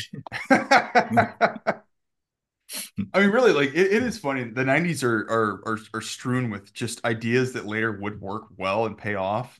That that the first first go at them like just didn't. We Like, yeah, we weren't wrong. Just yeah like don't they uh, technology was like we watched the uh, super mario brothers movie yesterday morning and uh fun still good and you know works really well but the new the new one. The yeah the the yeah, the uh charlie day and uh what's his name yeah, One- yeah. I've, I've thought it was okay, but yeah, kids seem to like it, and I know it was a big hit, so I guess it worked for him. Um, It's uh, I, I like like put this way, I like it. Kind of catches it, it. It it it's a kick on all the nostalgia stuff that you want to yeah, see. I, That that's that's where it works. my issue is like, oh, I see, I can see too much like the sausage being made that I see like because it's what like Illumination Animation Studio, so it's like I think so. Yeah. they crafted the Illumination formula of like little like you need this, you need this, and you need this, and crafted that onto the Super Mario world, and like like I kind of see the seams between that connection a little bit. So like yeah, I get it's like fun and stuff, but like uh, like I get what they're doing here. Like I I I, I I, fully think they're going to make a second one, and then after that, oh, it's- it made a billion gonna be- dollars. They're definitely making a second one. but I could see it like being like that's the end of it. Like I could also see like how do you follow this up, and it's anywhere remotely like Because entertaining. Like like where does the yeah Mario? Well, Mario is not a robust story. No, it's not. which is why no one had ever really cracked this before because there's really no storio in Mario. Like, No, no, just a guy saving a princess from a dungeon, and that's pretty. and then a bunch of insane little things like mushrooms and goombas and like yeah. have no logic behind them. No, and I, it's that's why I'm like I don't. It's definitely one of those things where they like it starts to fall apart the the the more you you dive into it. So we'll see. But um, uh, yeah. So anyways, um, uh, space boots. Yeah, great. um, I uh, I'm trying to think of like the other stuff. Like, there's so much to talk about. Um, oh, I we know. talk- we talked about his driving cross country. Um, I did think it was weird. I, I still go back to this as a plot hole of like, um, Archer. Well, Troy as Archer goes and diffuses the bomb. It was like the impetus for the whole the whole movie, and uh, he defuses it with two seconds left, and the bomb their their bomb squad's like, nope, can't defuse it. We're we're all done. Like basically, we're all dead. And like, he's like, all right, get out of the room. And they're like, what? So he makes them all leave, and then he just defuses it with putting a code in it, and like, that's not suspicious to anybody. it's like, like maybe right? How'd you do it? How'd you know to do? It's like, oh, and I guess it's like, oh, I just know him. Like in his head. Like that, that that's the only explanation mm-hmm. of like they're just they're so close to each other they they know exactly what the other one would do what's interesting to me though about that why would why would um what's his name Tro- uh, Castor Troy ever know anything about Sean Archer like it just seems strange that like right. the way they set this up is as if these guys have been stalking each other for for years Well, I think I, I don't know. I think they do a pretty decent job. That he does it, and that's why they have him read like the wife's diary yes and things. So he gets into. So I mean, that's kind of like a, um, because you're right. There's no reason he would know. Well, and they kind of play on that because it's like the dead son's like birthday or something. Yeah. he's completely oblivious to. yeah yeah yeah I, that. why, why would Troy ever like yeah. He wouldn't. intimately know all those things about about uh Well, because I guess Archer. I don't know. I guess there is something that there is a back history because he's at the opening scene at the carousel. He is trying to kill him. Yeah that's true And it seems his only motivation is he want he does it he wants to kill him. This isn't part of like a bigger like job or anything. Um so there is some personal touch that we just don't we don't really get. And I think there was in the script more backstory on Troy. Um a bit that got kind of cut in the process of the movie of just not room for everything in this insanity. That, um that's the one flaw of this movie i think is it could it could it could be both an hour longer or it needs to be 30 20 minutes shorter. yeah 20 30 minutes shorter because the the um the family stuff really slows the movie down in the middle and i And think that so that's where I'm torn about. Do I want more Troy backstory? Because where the movie started losing me a little bit is some of like the family stuff. And, and, I, when I say it loses me, I mean I've seen this like like 12 times. So like uh like now I'm at a point where I'm like, yeah, yeah, I, I understand. I understand the, what this is doing, the point of it in the movie, but like ah, I can kind of skip to the more fun stuff. It's like I, I get why it's there and it's fine. Um, but I wouldn't want more stuff like that. I wouldn't like so I don't know if I want to like a flash like seeing like the Castor Troy version of these emotional like family scenes that kind of slow slow the movie down a bit. Maybe it's better we just keep moving. He's just a crazy guy. Um, fair. I think that's yeah, yeah. It's that's fair. I, I, I think I think they, they try and do too much character development. Um, and I, I at times it just it just slows it slows everything down for me. This movie is is I like it, but it also is like I'll use the Bill Simmons example of like if I'm walking through a room and this is the part that's on like all the family stuff, I'm like, ah, I'm, I'm gonna keep going. Like Well, it's I like the don't need this. rewatchables do like when you when when do you go to the bathroom? Yeah, It's it's like it's that's what yeah, you go in the bathroom when you're getting like the family stuff. Um and sadly, I think Joan Allen's great in this, but almost any scene with Joan Allen is like, oh, you can go to the bathroom now because It's you get you get it's like exposition. Uh, Like that's all that's all it is. It it does get like it's just uh emotional and, and they think it adds some pathos to the movie and it um I think it is important in telling this story um and connecting us to the world and the characters and because for a while it kind of becomes like Joan Allen's story of she's kind of figured out something's going on is this guy pretending to be her husband going to figure out she knows and now she's in danger and so like you do need it because that is some nice tension of and i think for this concept you need like you need someone calling out like I- i'm recognizing weird stuff is happening like otherwise you're like like these are the dumbest people in the world like how does no one know like yeah. Otherwise, this is just Freaky Friday.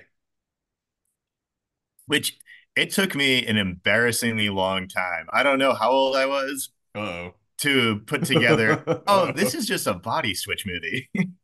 Well, I mean, I I kind of just did that when I was thinking about the science part of it, and I'm like, like, oh yeah, like this is just it's it's yeah, like they it's just they not sci-fi'd up the body swap movie. Like oh like a if you're making a list of body swap movies like this is on it. Like this is one of them they just did it sci-fi instead of doing it like some kind of magic wish thing or something Yeah, well, yeah, to your point, I think this has the right level of sci-fi. I think to your, I'm glad Woo made the decision of like I can't do something that's like super futuristic and you know probably heavy, heavy, heavy effects driven type stuff.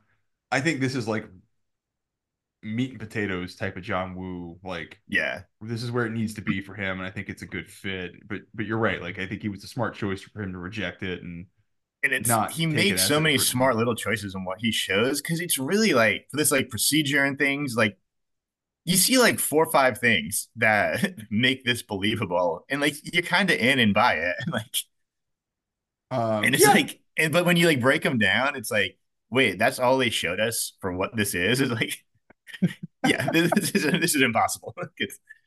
Um but it's it's funny talking about it um it- like i go back and forth on this movie sometimes um but if i met somebody and they're like face off is my favorite movie i love it like it's everything i want from a movie i'd be like yeah i completely get that it's awesome it's a blast great action crazy like fun performances great supporting cast, great directing. Um, and if I met somebody who was like, I fucking hate Face Off, it's such a dumb movie, I can't stand it. I'd be like, yeah, I totally get that too. like, if you're not on board with what this movie's doing, it would be a rough watch. it's a rough two hour, 20 minute or whatever. I'm trying to think of like if I showed this to my kids today, like, and they're too they're, they're too young because of the violence, but like I wonder what somebody's reception to this would be today if if they watched it like then they never saw it back when it came out and it was new and it was like a I, I yeah, I, I was tempted play. watching it as like, I kind of want to show my daughter because I think she's at, she's 13. I think she's at the perfect age for this, Yeah. she's Oh, just same age we just were. right, just smart enough to fully get everything that's happening and the implications of these different scenes of them trying to behave like this person now and, and then um but still young enough where like so much so much of what's happening is like complete and be completely new um to her that I, I think that would still play well in a movie fan of that age Yeah. um that I totally think it would that it would still work. I um yeah, I well, so I had an interesting fact. You, you did all the research for this, so I, I appreciate the fact you did that. This has $600 attributed to it and and box office proceeds from 2022 because it was, I guess, re-released somewhere in like Australia or, or New Zealand. It was one of the two, and I just laughed and I'm like, man, I wish I would go see this if this came back in theaters. Like, it's Yeah, like on the Cinemark thing. Like, I would 100% buy tickets for for if they're going to re-release this. yeah, yeah. Like right, um, there. I forget. I was at the movies yesterday. Um, they do they do the preview, like the flashback cinema they do at Yeah. one of them. And there was one. I was like, ah, I'm kind of sad I missed that. But then, um, Escape from New York, um, is playing in a couple weeks. I was like, oh, I got to look at what those dates are. If I'm, I'm free, that'd be fun to see in the theater. Um, um, but yeah, if this popped up on it as, I guess that would have been like the 25th anniversary, 2022. So I don't Uh, know. Um, yes, I think that's that's what I was kind of thinking. Was it? Yeah, yeah. I was um, trying to do the math. It's probably 2022. but so I was just I was just thinking if like an anniversary would hit soon for where they would do that, but not too soon. But if if they like this would be the perfect kind of movie to pop up in there because this would be great in the theater. Uh, yes, and I, I think I think that's what it's. I, I I I would go see it. I would I would 100% go see it, and I think to your point, you could take if they're if they're old enough, obviously, you could take your kids, and I'd love like I'd love to see their reaction because I Well, because you don't get a lot like movies like that you don't get in the theater that often. I, I feel like other than other than like the superhero stuff. Um, well, no, I guess that's not true. I guess there's still some action stuff. Like it's just not a like that genre is not as front and center as it was in 97 um and so you don't get i don't know i'm saying that but then i can think of exceptions i, I think it's i think i'm just not 14 anymore is is what i'm what i'm learning. And so it doesn't feel the same to me.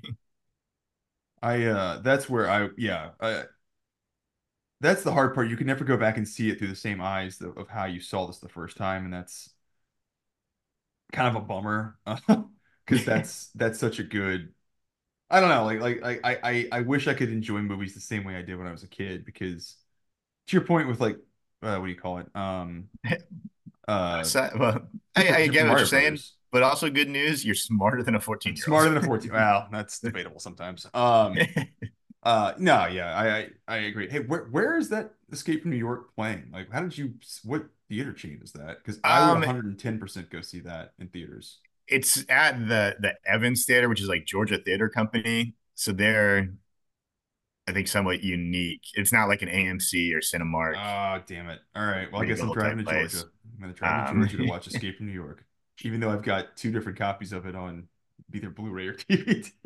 yeah, well, I, I I actually just watched it not long ago because the Criterion Channel has like a post-apocalyptic sci-fi uh, thing there? they're doing, and it's on there. And I was like, oh fuck yeah, I'll watch that. Um, and I was like, uh, I was like, do I want to go to the theater? I literally just watched it. Um, I would. and I, I, I 100% will watch that.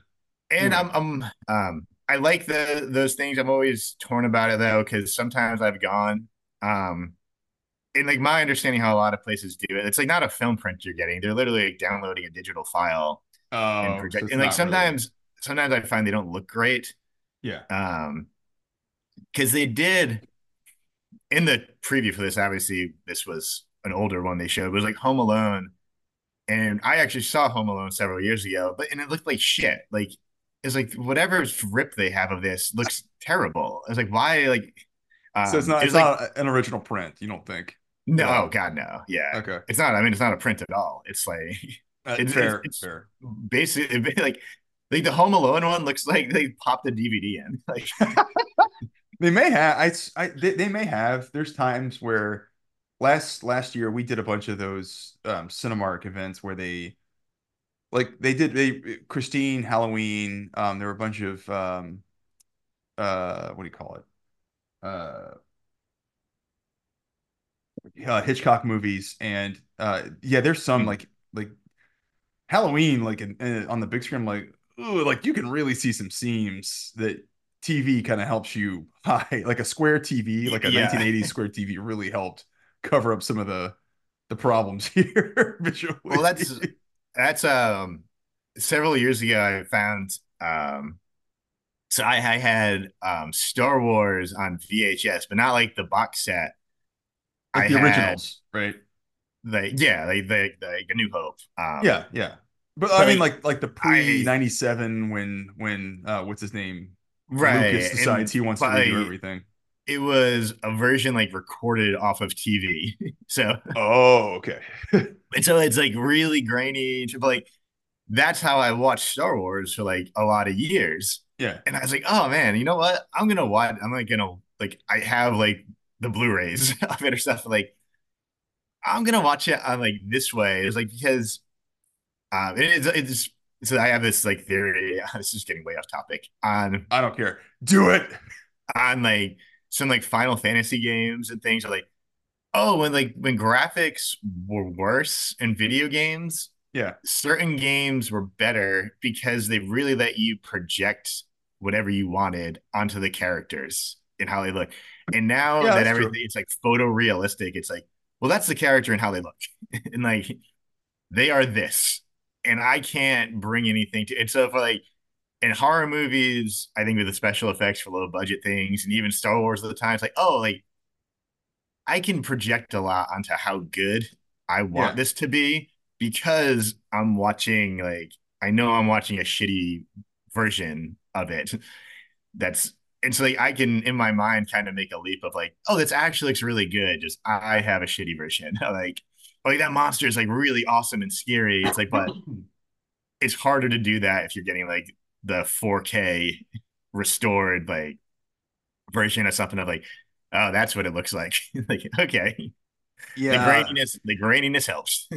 It, it does, and I, I think um you're right. Th- There, like I remember with uh Metal Gear Solid's one I always go back to because uh also Yeah, came out not long after after this movie. Uh, but very I was like the the technology and, and what you're seeing on the PlayStation 1, it just made me laugh because I'm like, oh, these are these graphics are so realistic. And then they show like what uh Solid Snake's face looks like, and it's like really it's just like two polygons and some like shading. It's like there's no eyes, there's no real like it's like it's very it's a very uh sim simplistic, but you're right. It, those are more exciting to me than a lot of the stuff that's out today because it, it today you're just Oh, it's like it's like going on an amusement park, right? That's that's that's the extent of what that's supposed to be. Is they're going to tell you what the experience is. To your point, you don't get to kind of put your own shading on what you want it to be, Yeah. Yeah. And I that's kind of didn't realize that was really adding something to the experience and that's why the movie Battlefield Earth was made.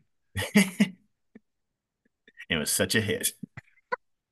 I uh, because I because they wanted to put their own spin on what they thought things should be. I I did want to hit on that because I that was one thing we were talking about the cast. I forgot was uh, it, it's interesting that this is still Travolta at a very important kind of uh re reimagining of his career.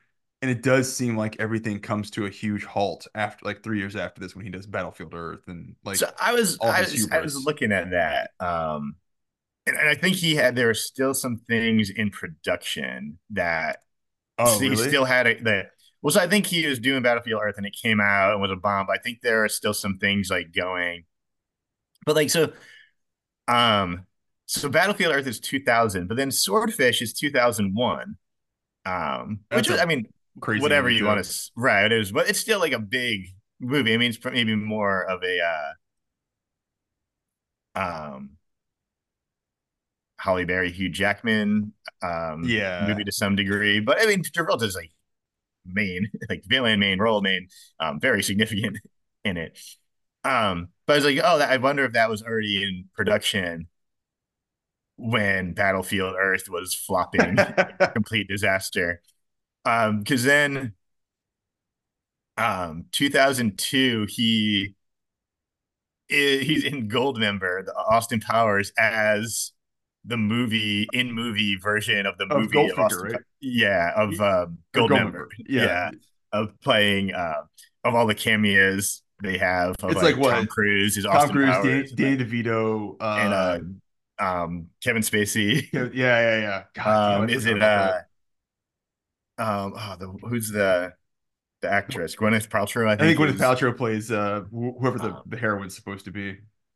um and but then I was like okay it's like I don't know if without Battlefield Earth if he's already on a downward trend because you know prior to like after this there's nothing uh, the big I mean he's in the thin red line but like, everyone's in the Is thin he? red line I God, yeah don't even, he- he's got a small role though, right? right and he has like brigadier general or something or like Yeah. um but then he's like in like a civil action the general's daughter like stuff and I was like oh yeah I kind of remember that era where like of Travolta where he's in like kind of like legal Oh, military thriller type things yeah. um What was the? I was like I don't know. I think he was already hitting a different uh a different stage um post. I I think the the cameo Travolta is like the best yeah. in, in this era. Like I don't know why I love the I don't even know what band. I think it's like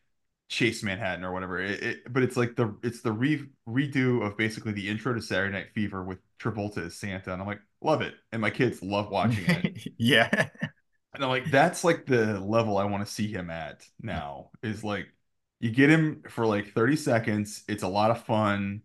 He gets to kind of do some silly mugging, and then like he's gone. Like you don't have to deal with him anymore. I just I don't that that's the energy I think the energy level he needs to kind of try and stay at. Yeah. Yeah. And and I don't know where because he kind of He does a bunch at, at some point in um like 2010-ish um he suddenly goes into like the Bruce Willis like Yep. That's exactly I'll, I'll show at. up for your action movie for a million dollars kind of like kind of stuff and it's it's like huh like I don't know if he had to do that like but maybe like, there wasn't a lot of opportunity it seems like wild there wasn't He should have had like another big movie somewhere in there that he gets to kind there of yeah be like there wasn't still acting. something in Hollywood of like if he just waited like three years for like a right Hollywood role like, it seems like someone would have had something for him um I don't know if he was like yeah I just want to and I know as you're getting older maybe he's thinking about his family of like ah, I'm just gonna churn these out and bring in some money here and because I'm, I'm content with this. So like I don't know. I'd be curious what motivated some of the choices uh the past he like 10 years for him. He made some I watched one of them. Um I think I watched yeah, it's from 2018 and it's supposed to be like a pseudo documentary, but it's called Speed Kills and it's about a guy who built speedboats in, in Miami in the 80s and sold them to drug dealers and stuff. It's so poorly made. Travolta doesn't do a bad job in it, but like the the movie's so bad or poorly made that you're like, how like you're like, why is a guy like this in in, in a movie? Like he should Right. be Yeah. He should be opening something that's that's a big deal and something that should be important for uh for for acting. And he just doesn't it's like he doesn't have an interest in doing that. Like you said, it just feels like he's cashing checks a little bit. Yeah. So I'd be curious to hear him if he's like, yeah, I just work a little bit, get some money and uh live a nice life. And like, yeah, I'm good with that. Um Which I can't. I, if that's what he wants to do, can't blame him because he's certainly in a better position than I have to do that stuff. yeah, right. And he's like, hey, I get to the point in my career where I can I can do that. And he might just be like, you know what? It's kind of fun like doing these because I get to do whatever I want because they're just happy to have me. yeah, And I'm not, you know, I'm not working for some like a tourist with a vision that like it's kind of a slog going into work every day. Like, I show up and, you know, pretend I'm a, a tough bat, like tough badass. And, I know, uh I agree.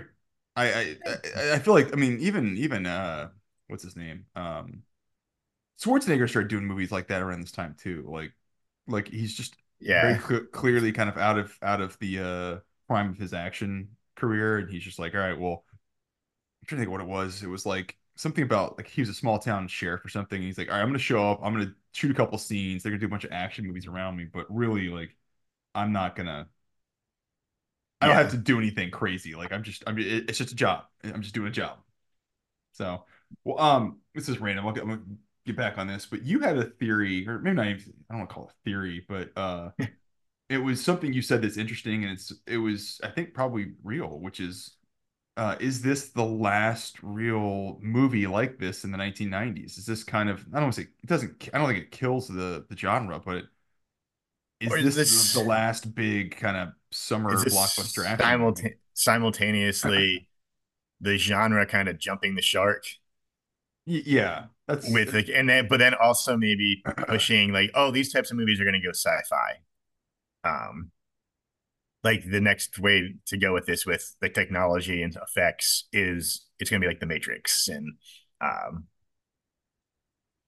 because this is kind of the last like huge summer action movie i kind of like and there are still like stuff like but it's like that's in the vein of and it's hard to quite pin it down other than when we were like this age of like it falls into that like genre of like for a movie marathon when we're like doing one. Oh, we're gonna get a are we gonna get like you know, we can do a couple comedies and we're gonna get like a few action movies. Which action movies are we getting? And this is on the list of like yep, potential action movies we're gonna rent.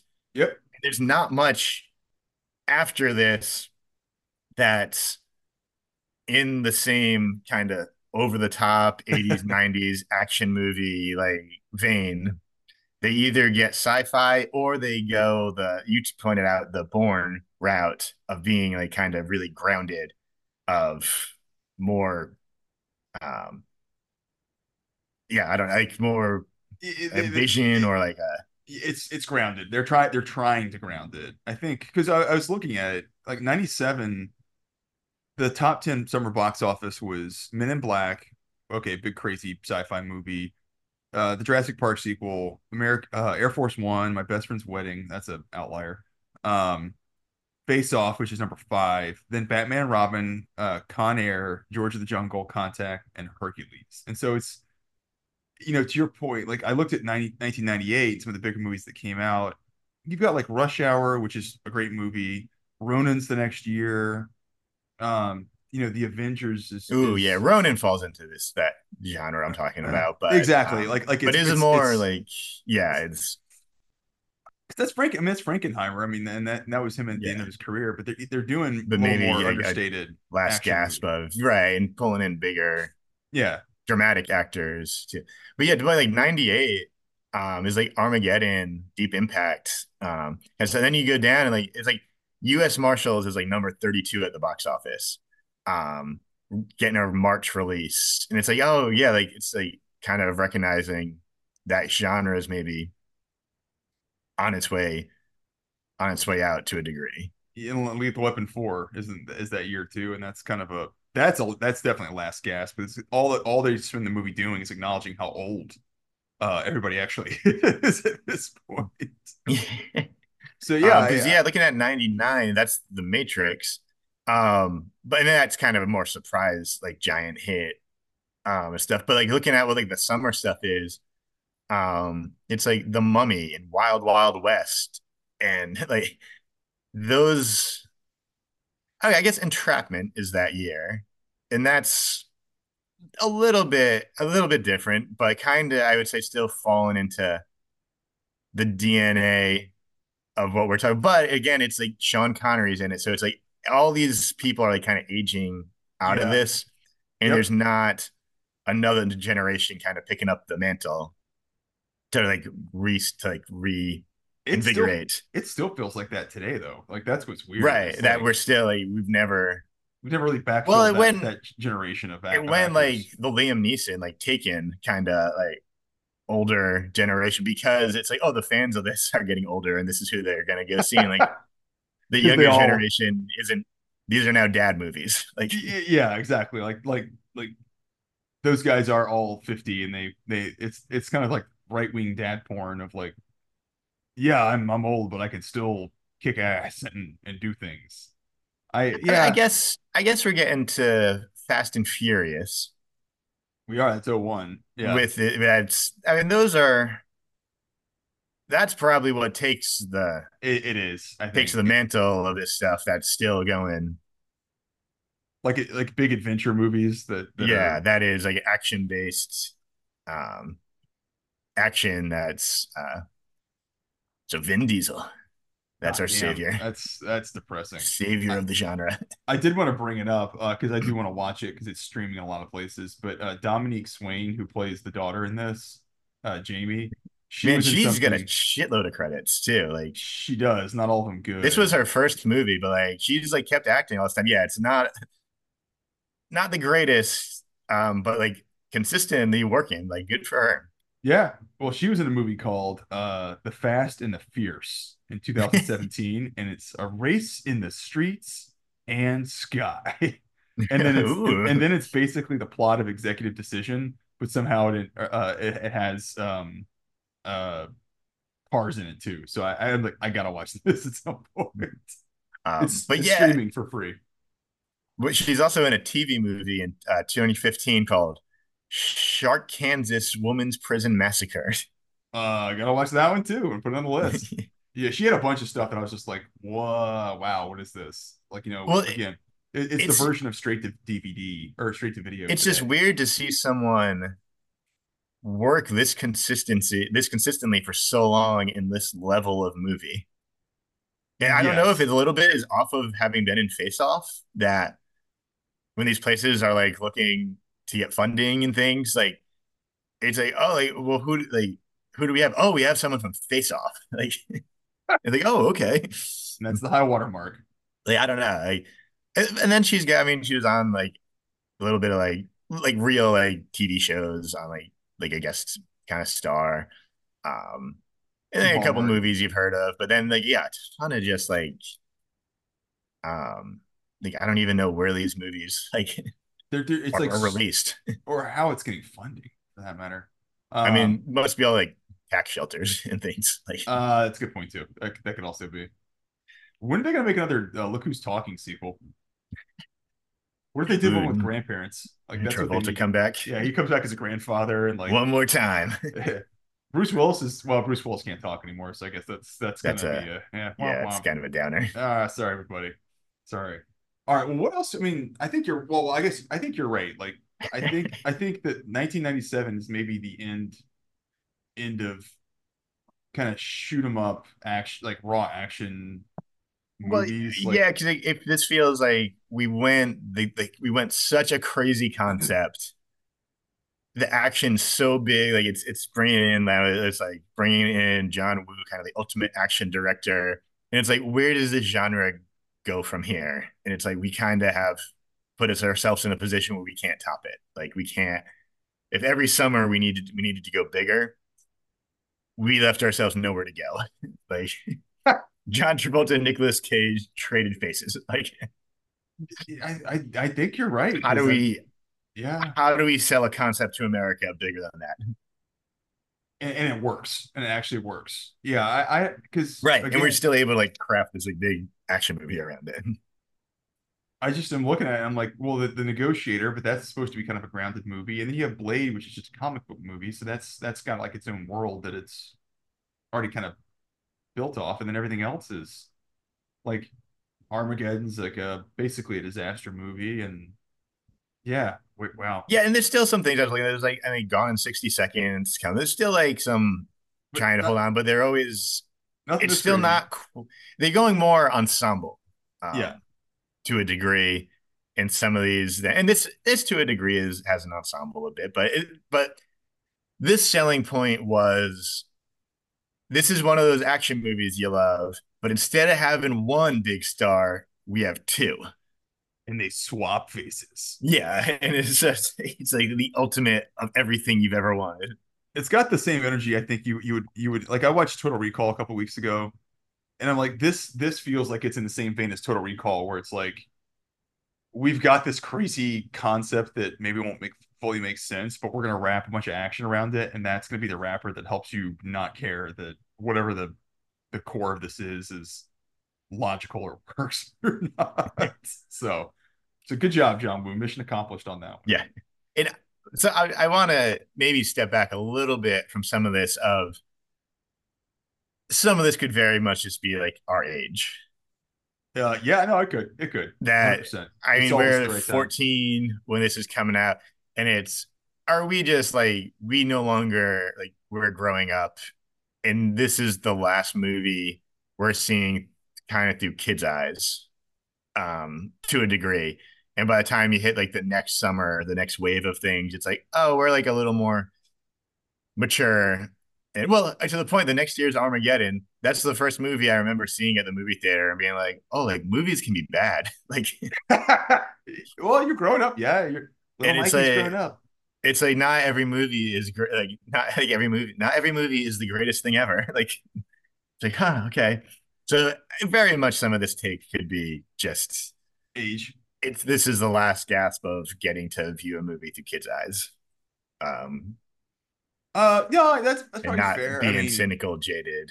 Um I think the first summer blockbuster movie I really remember as a kid was the 1989 Batman, and I I think we probably grew up in a time where that was the emergence, like the big emergence of summer blockbusters, and I feel like we just we were lucky. The age we were, we got to kind of ride that that trajectory for about a decade before. Maybe to your point, we we all we aged out of it, and I mean, look, they stopped doing Sunday morning cartoons. Obviously, at some point, like yeah. you hit a you hit a wall with those things and and I think maybe maybe maybe this genre would just had gotten to a point where that was enough and you know people are aging out of it and we're going in a different direction. Yeah, well and they the stars were aging out of it as well. And it, and they were going like Will Smith was coming up, but that was kind of mix of action comedy kind of Yeah. stuff in there. Yeah. Like just a different uh well, and I guess no one was coming along. I well, it's funny though, because we've gone to the comic book stuff where you do have that a little bit, but you didn't have any like roided out crazy people like like because you go like Matt Damon and Ben Affleck are like kind of like well Nic Cage is going more like an everyman kind of thing uh with these guys, but Well, not long. I think it was at 99. Uh Schwarzenegger does End of Days and I don't think that did well at no. I remember that being like oh man, I guess we're not getting like Schwarzenegger movies the way we were anymore. That, Like that that was the turning point, yeah, for me too. Was like like oh no, like it's dark and he's not, you know, yeah, they're not finding reasons for him to take his shirt off and be ripped and like use of physical prowess. So it, that yeah, I agree. That was like the end of the end of the Schwarzenegger era for me. And Stallone, I don't know what Stallone's doing with this, but he's doing Driven not long after this, and that was a yeah. But terrible. some of the Stallones, we talk about how like his like the career started drying up because things are going a different route and audiences are Is this the same year as is uh is it Daylight? that's pri- around that time. So yeah, I um I think yeah, it, it- this is just it's, this is sadly the end of the era an era. Wow, I feel like we got real down at the end of this episode. it's like oh man, it really killed the uh, my favorite part of my childhood in terms of movies. so well, all right, what would you where would you rate uh Face Off? Because I, I I went back and changed my Letterboxd score on it because I was like I don't think I was being generous enough with this. Um, what would Um, you give I- this? I have a hard time. Like I said, there's probably a point in my life where I would rate this like pretty low and just be like, oh, it's still fun, but you know, is it good? Like, no, like it's got all these problems. And now I'm kind of like, I've like kind of turned the corner. Um, that where I respect more what how the people making this know what they're making are making choices intentionally like that I was dismissing as like um like oh this is not good filmmaking um is a is a specific choice and style of filmmaking. And is also difficult to pull off and it's um as much as making a great dramatic movie can be so i'm starting to like turn back around on these of i now understand like i'm not making fun of like this point where you loved it you made fun of it you're too good for it and now i'm coming back around on oh this is actually hard to make and i appreciate the choices they're making and how much they knew what they were doing um I'm still torn about this being a little high, but I'll, I'll stick in my notes. I had a 4.5 out of five uh, magnetic prison prison boots. I love it. Well, you you have you had a really good insight, which is when you listen to the commentary you get some perspective that some of the that flaws really that, started changing me Yeah. a little bit. And that's also why I'm like, oh, like I kind of get on the side of the filmmakers because I listen to them talk about it and like, um, and like they're pretty cool and like they're they acknowledge some of the flaws, but also acknowledge like, yeah, this is what we're choosing to do and we're doing. It's like, oh, like, um, it kind of just like gets you on their side, um, to a degree, but make, has you lets you see the movie a little bit through their eyes of what they're trying to do and like, oh yeah, like okay, I get it. Like yeah, I like it. Um, so I think it, it pulls it up at times a little bit. Um, because you're also hearing like the limitations they had or what they like had originally planned and what they're going to or what like what like Nic Cage is just deciding to do on on, well i think on the day uh, they shot.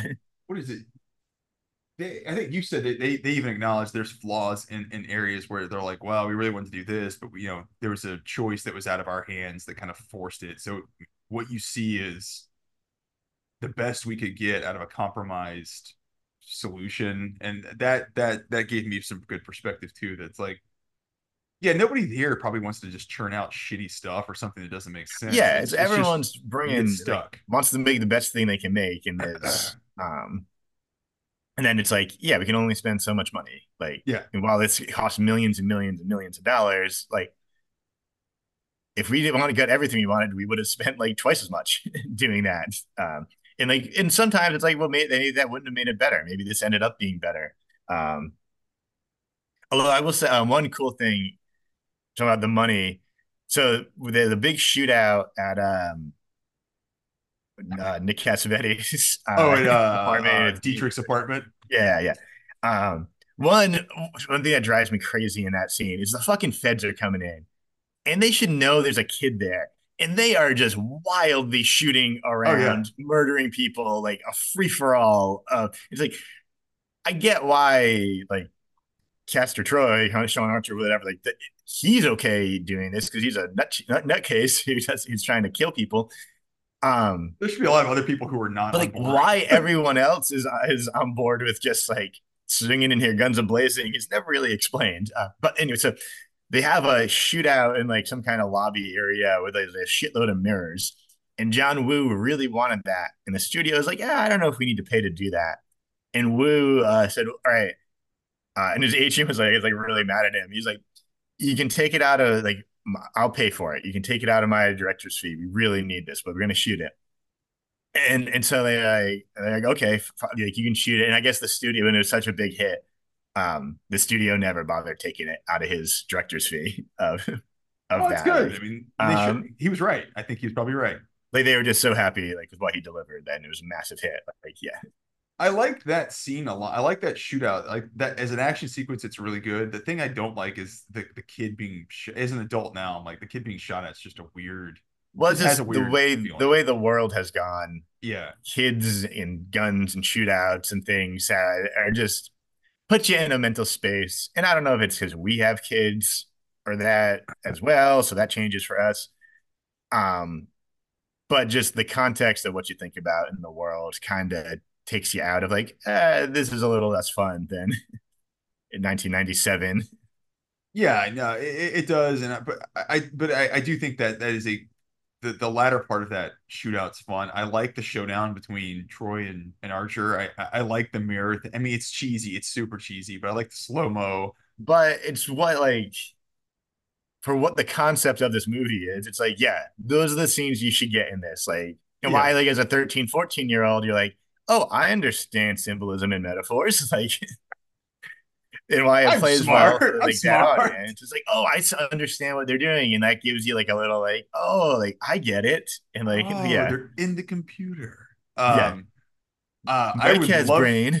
for you to remind me why or what uh, Nicolas Cage thought the motivation was for why Troy and Archer could not actually shoot each other through the mirror, like why they could not hit each other. Oh, shit, I forget now. you want me to remind you? yeah, I do. that they were they were secretly in love with each other. yes, that's right. No, no, so it's why, yeah, so because they have so many shootouts and they never hit each other. And Cage is like, I don't know if I, but he, so he talked to him, he was like, all right, I figured out why they can't. Um, and I just I guess he was, he was like I'm really struggling with like on a character level, like why they're not shooting, like why they're not hitting each other.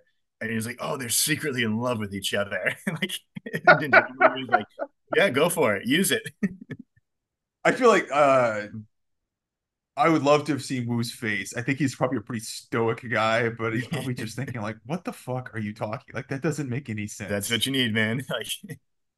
Like Th- that to me is like, okay, Cage just came off of a bender, and during that bender, he's been like trying to figure out like, like, wow, why can't these guys kill each other? It doesn't make any sense. and then like it, it doesn't matter. It's it's it's a it's a movie. Like this is where it's like pretty good cage, by the way.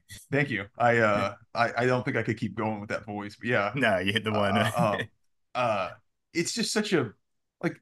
Why would you think like why would that like they're secretly in love with each other? Is that why he killed his, his son? Like well, is that the... the right? The hilarious part of that is in a, some a bunch of John Woo movies that not exactly, but that sort of happens where like the kind of hero and bad guy yeah just find each other, to learn about each other, gain a respect for each other, and then kind of like team up and help That's, each other. It, it's, it's like, the entire end of the killer and hard boiled. Right. Like, exactly that literally like, this one, like that's not there. that's not, no, that's not what's happening with these guys. There's been nothing established ever. The one guy goes think. and fucks the other guy's wife.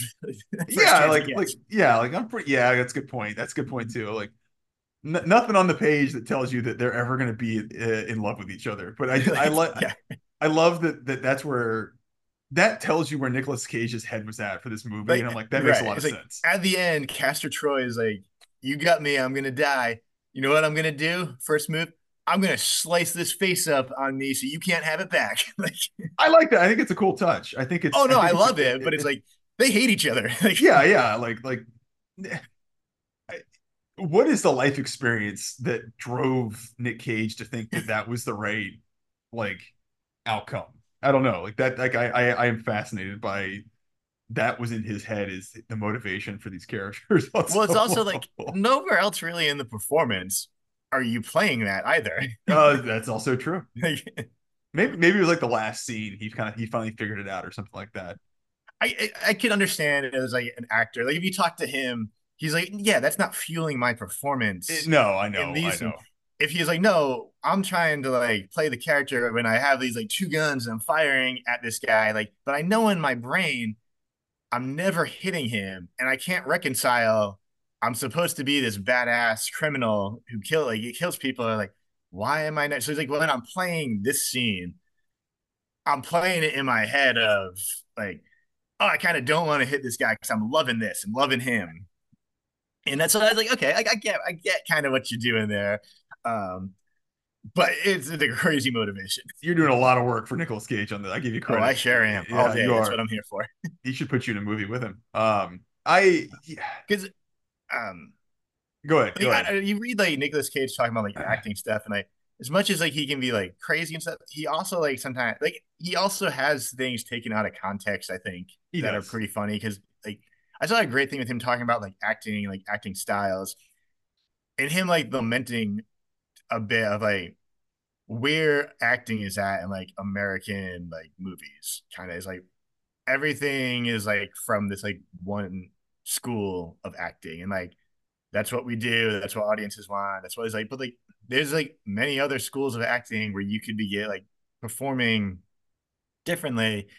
Um, and just like it's like so like I don't like there are times where as an actor like you wish you could do other things and other stuff. And I, it's like oh like he like he takes this seriously and like thinks about it and wants to do stuff and wants to try things and find like so like like, like does every choice he make doing things always work? No, but like I oh, definitely no. do really respect him as an actor and someone who like takes acting and takes movies like takes it seriously and wants to do good work and interesting work and um, discover things for the audience. And it's like, it's like, oh, like we pigeonhole things and maybe to like the detriment of movies of always doing it this way. Of like, it'd be great if we could like push the boundary and like do um like uh, like do what like like some of like the 40s like that we now dismiss as like like stilted or melodramatic or like kind of stuff of like but there's like it's like oh like, there's a place for that um in certain things and like oh it'd be fun like I don't know we're like losing something by always making constant like realism in our acting and like there's other No, I, things that I think that's happen. fair. I think I think um I think some of that comes from trying to dumb down movies too much for audiences. And I think Oh, that's it's also not wanting to take risks. From Yeah, exactly. Yeah, That that too. The financial aspect of people not wanting to take a risk. Um, yeah, yeah. Yeah. Well, I would So give what? Yeah. So we get a get a good rating. Face Off uh four out of five uh golden 1911s because I, I do that was a cage touch too, right? Like that yeah, was his that's what he choice. suggested they need. It's like so. It's funny to hear Woo talk about it because like in the writers would be like, oh, like that's like that's always a Nic Cage thing. That's something he like kind of came to us and was like, what about this? Yeah. Um, and they're saying stuff like, yeah, that's a good idea. That works great for the character. And then sometimes they'll be like, yeah, and he came. He's like, what about this? And you're like, ah. Uh, Yeah, it's like, uh, what did you, what did Nic Cage get right? Well, we made some cool guns. What did he get wrong? Well, they're not actually in love with each other. So that's a, that's a pretty big gap on the plot. So fair. I love this movie. I um, yeah, I, I- I it's got I, I have a huge soft spot for it. So I'm glad we got a chance to cover it.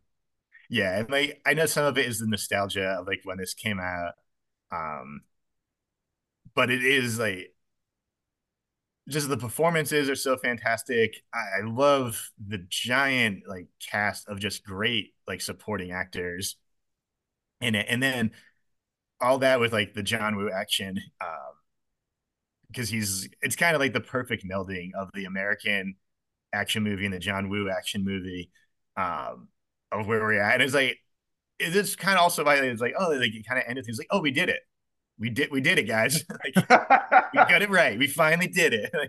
Like, I guess we got to do something else now. yeah, we're gonna go make uh Battlefield Earth, or we're gonna go make Yeah. Swordfish. Or I mean, Nick Nic Cage still has a pretty good. I think he still has a decent run after this. I, I haven't looked at his IMDb, but Yeah, actually, this does feel like a this does feel like a, a, a the banner year for Nicolas the Nicolas Cage brand and like that. Oh yeah, this is this is where, his- especially as like, oh, whatever that guy is going to be doing, um, because it's coming. It, Ninety six is The Rock, and then it's Con Air this. and Face Off, and it, it's like, yeah, it's like, oh, like, I, what's the guy doing next? I'm there. And it's after he's already won an Oscar, right? Like, didn't he Leaving Las Vegas? Was Oh yeah, it was ninety five. So, So- what man? Talk about a run. Wins the Oscar, and then is in giant hits, and then uh, and then City of Angels ninety eight and Snake Eyes, and then eight Oh.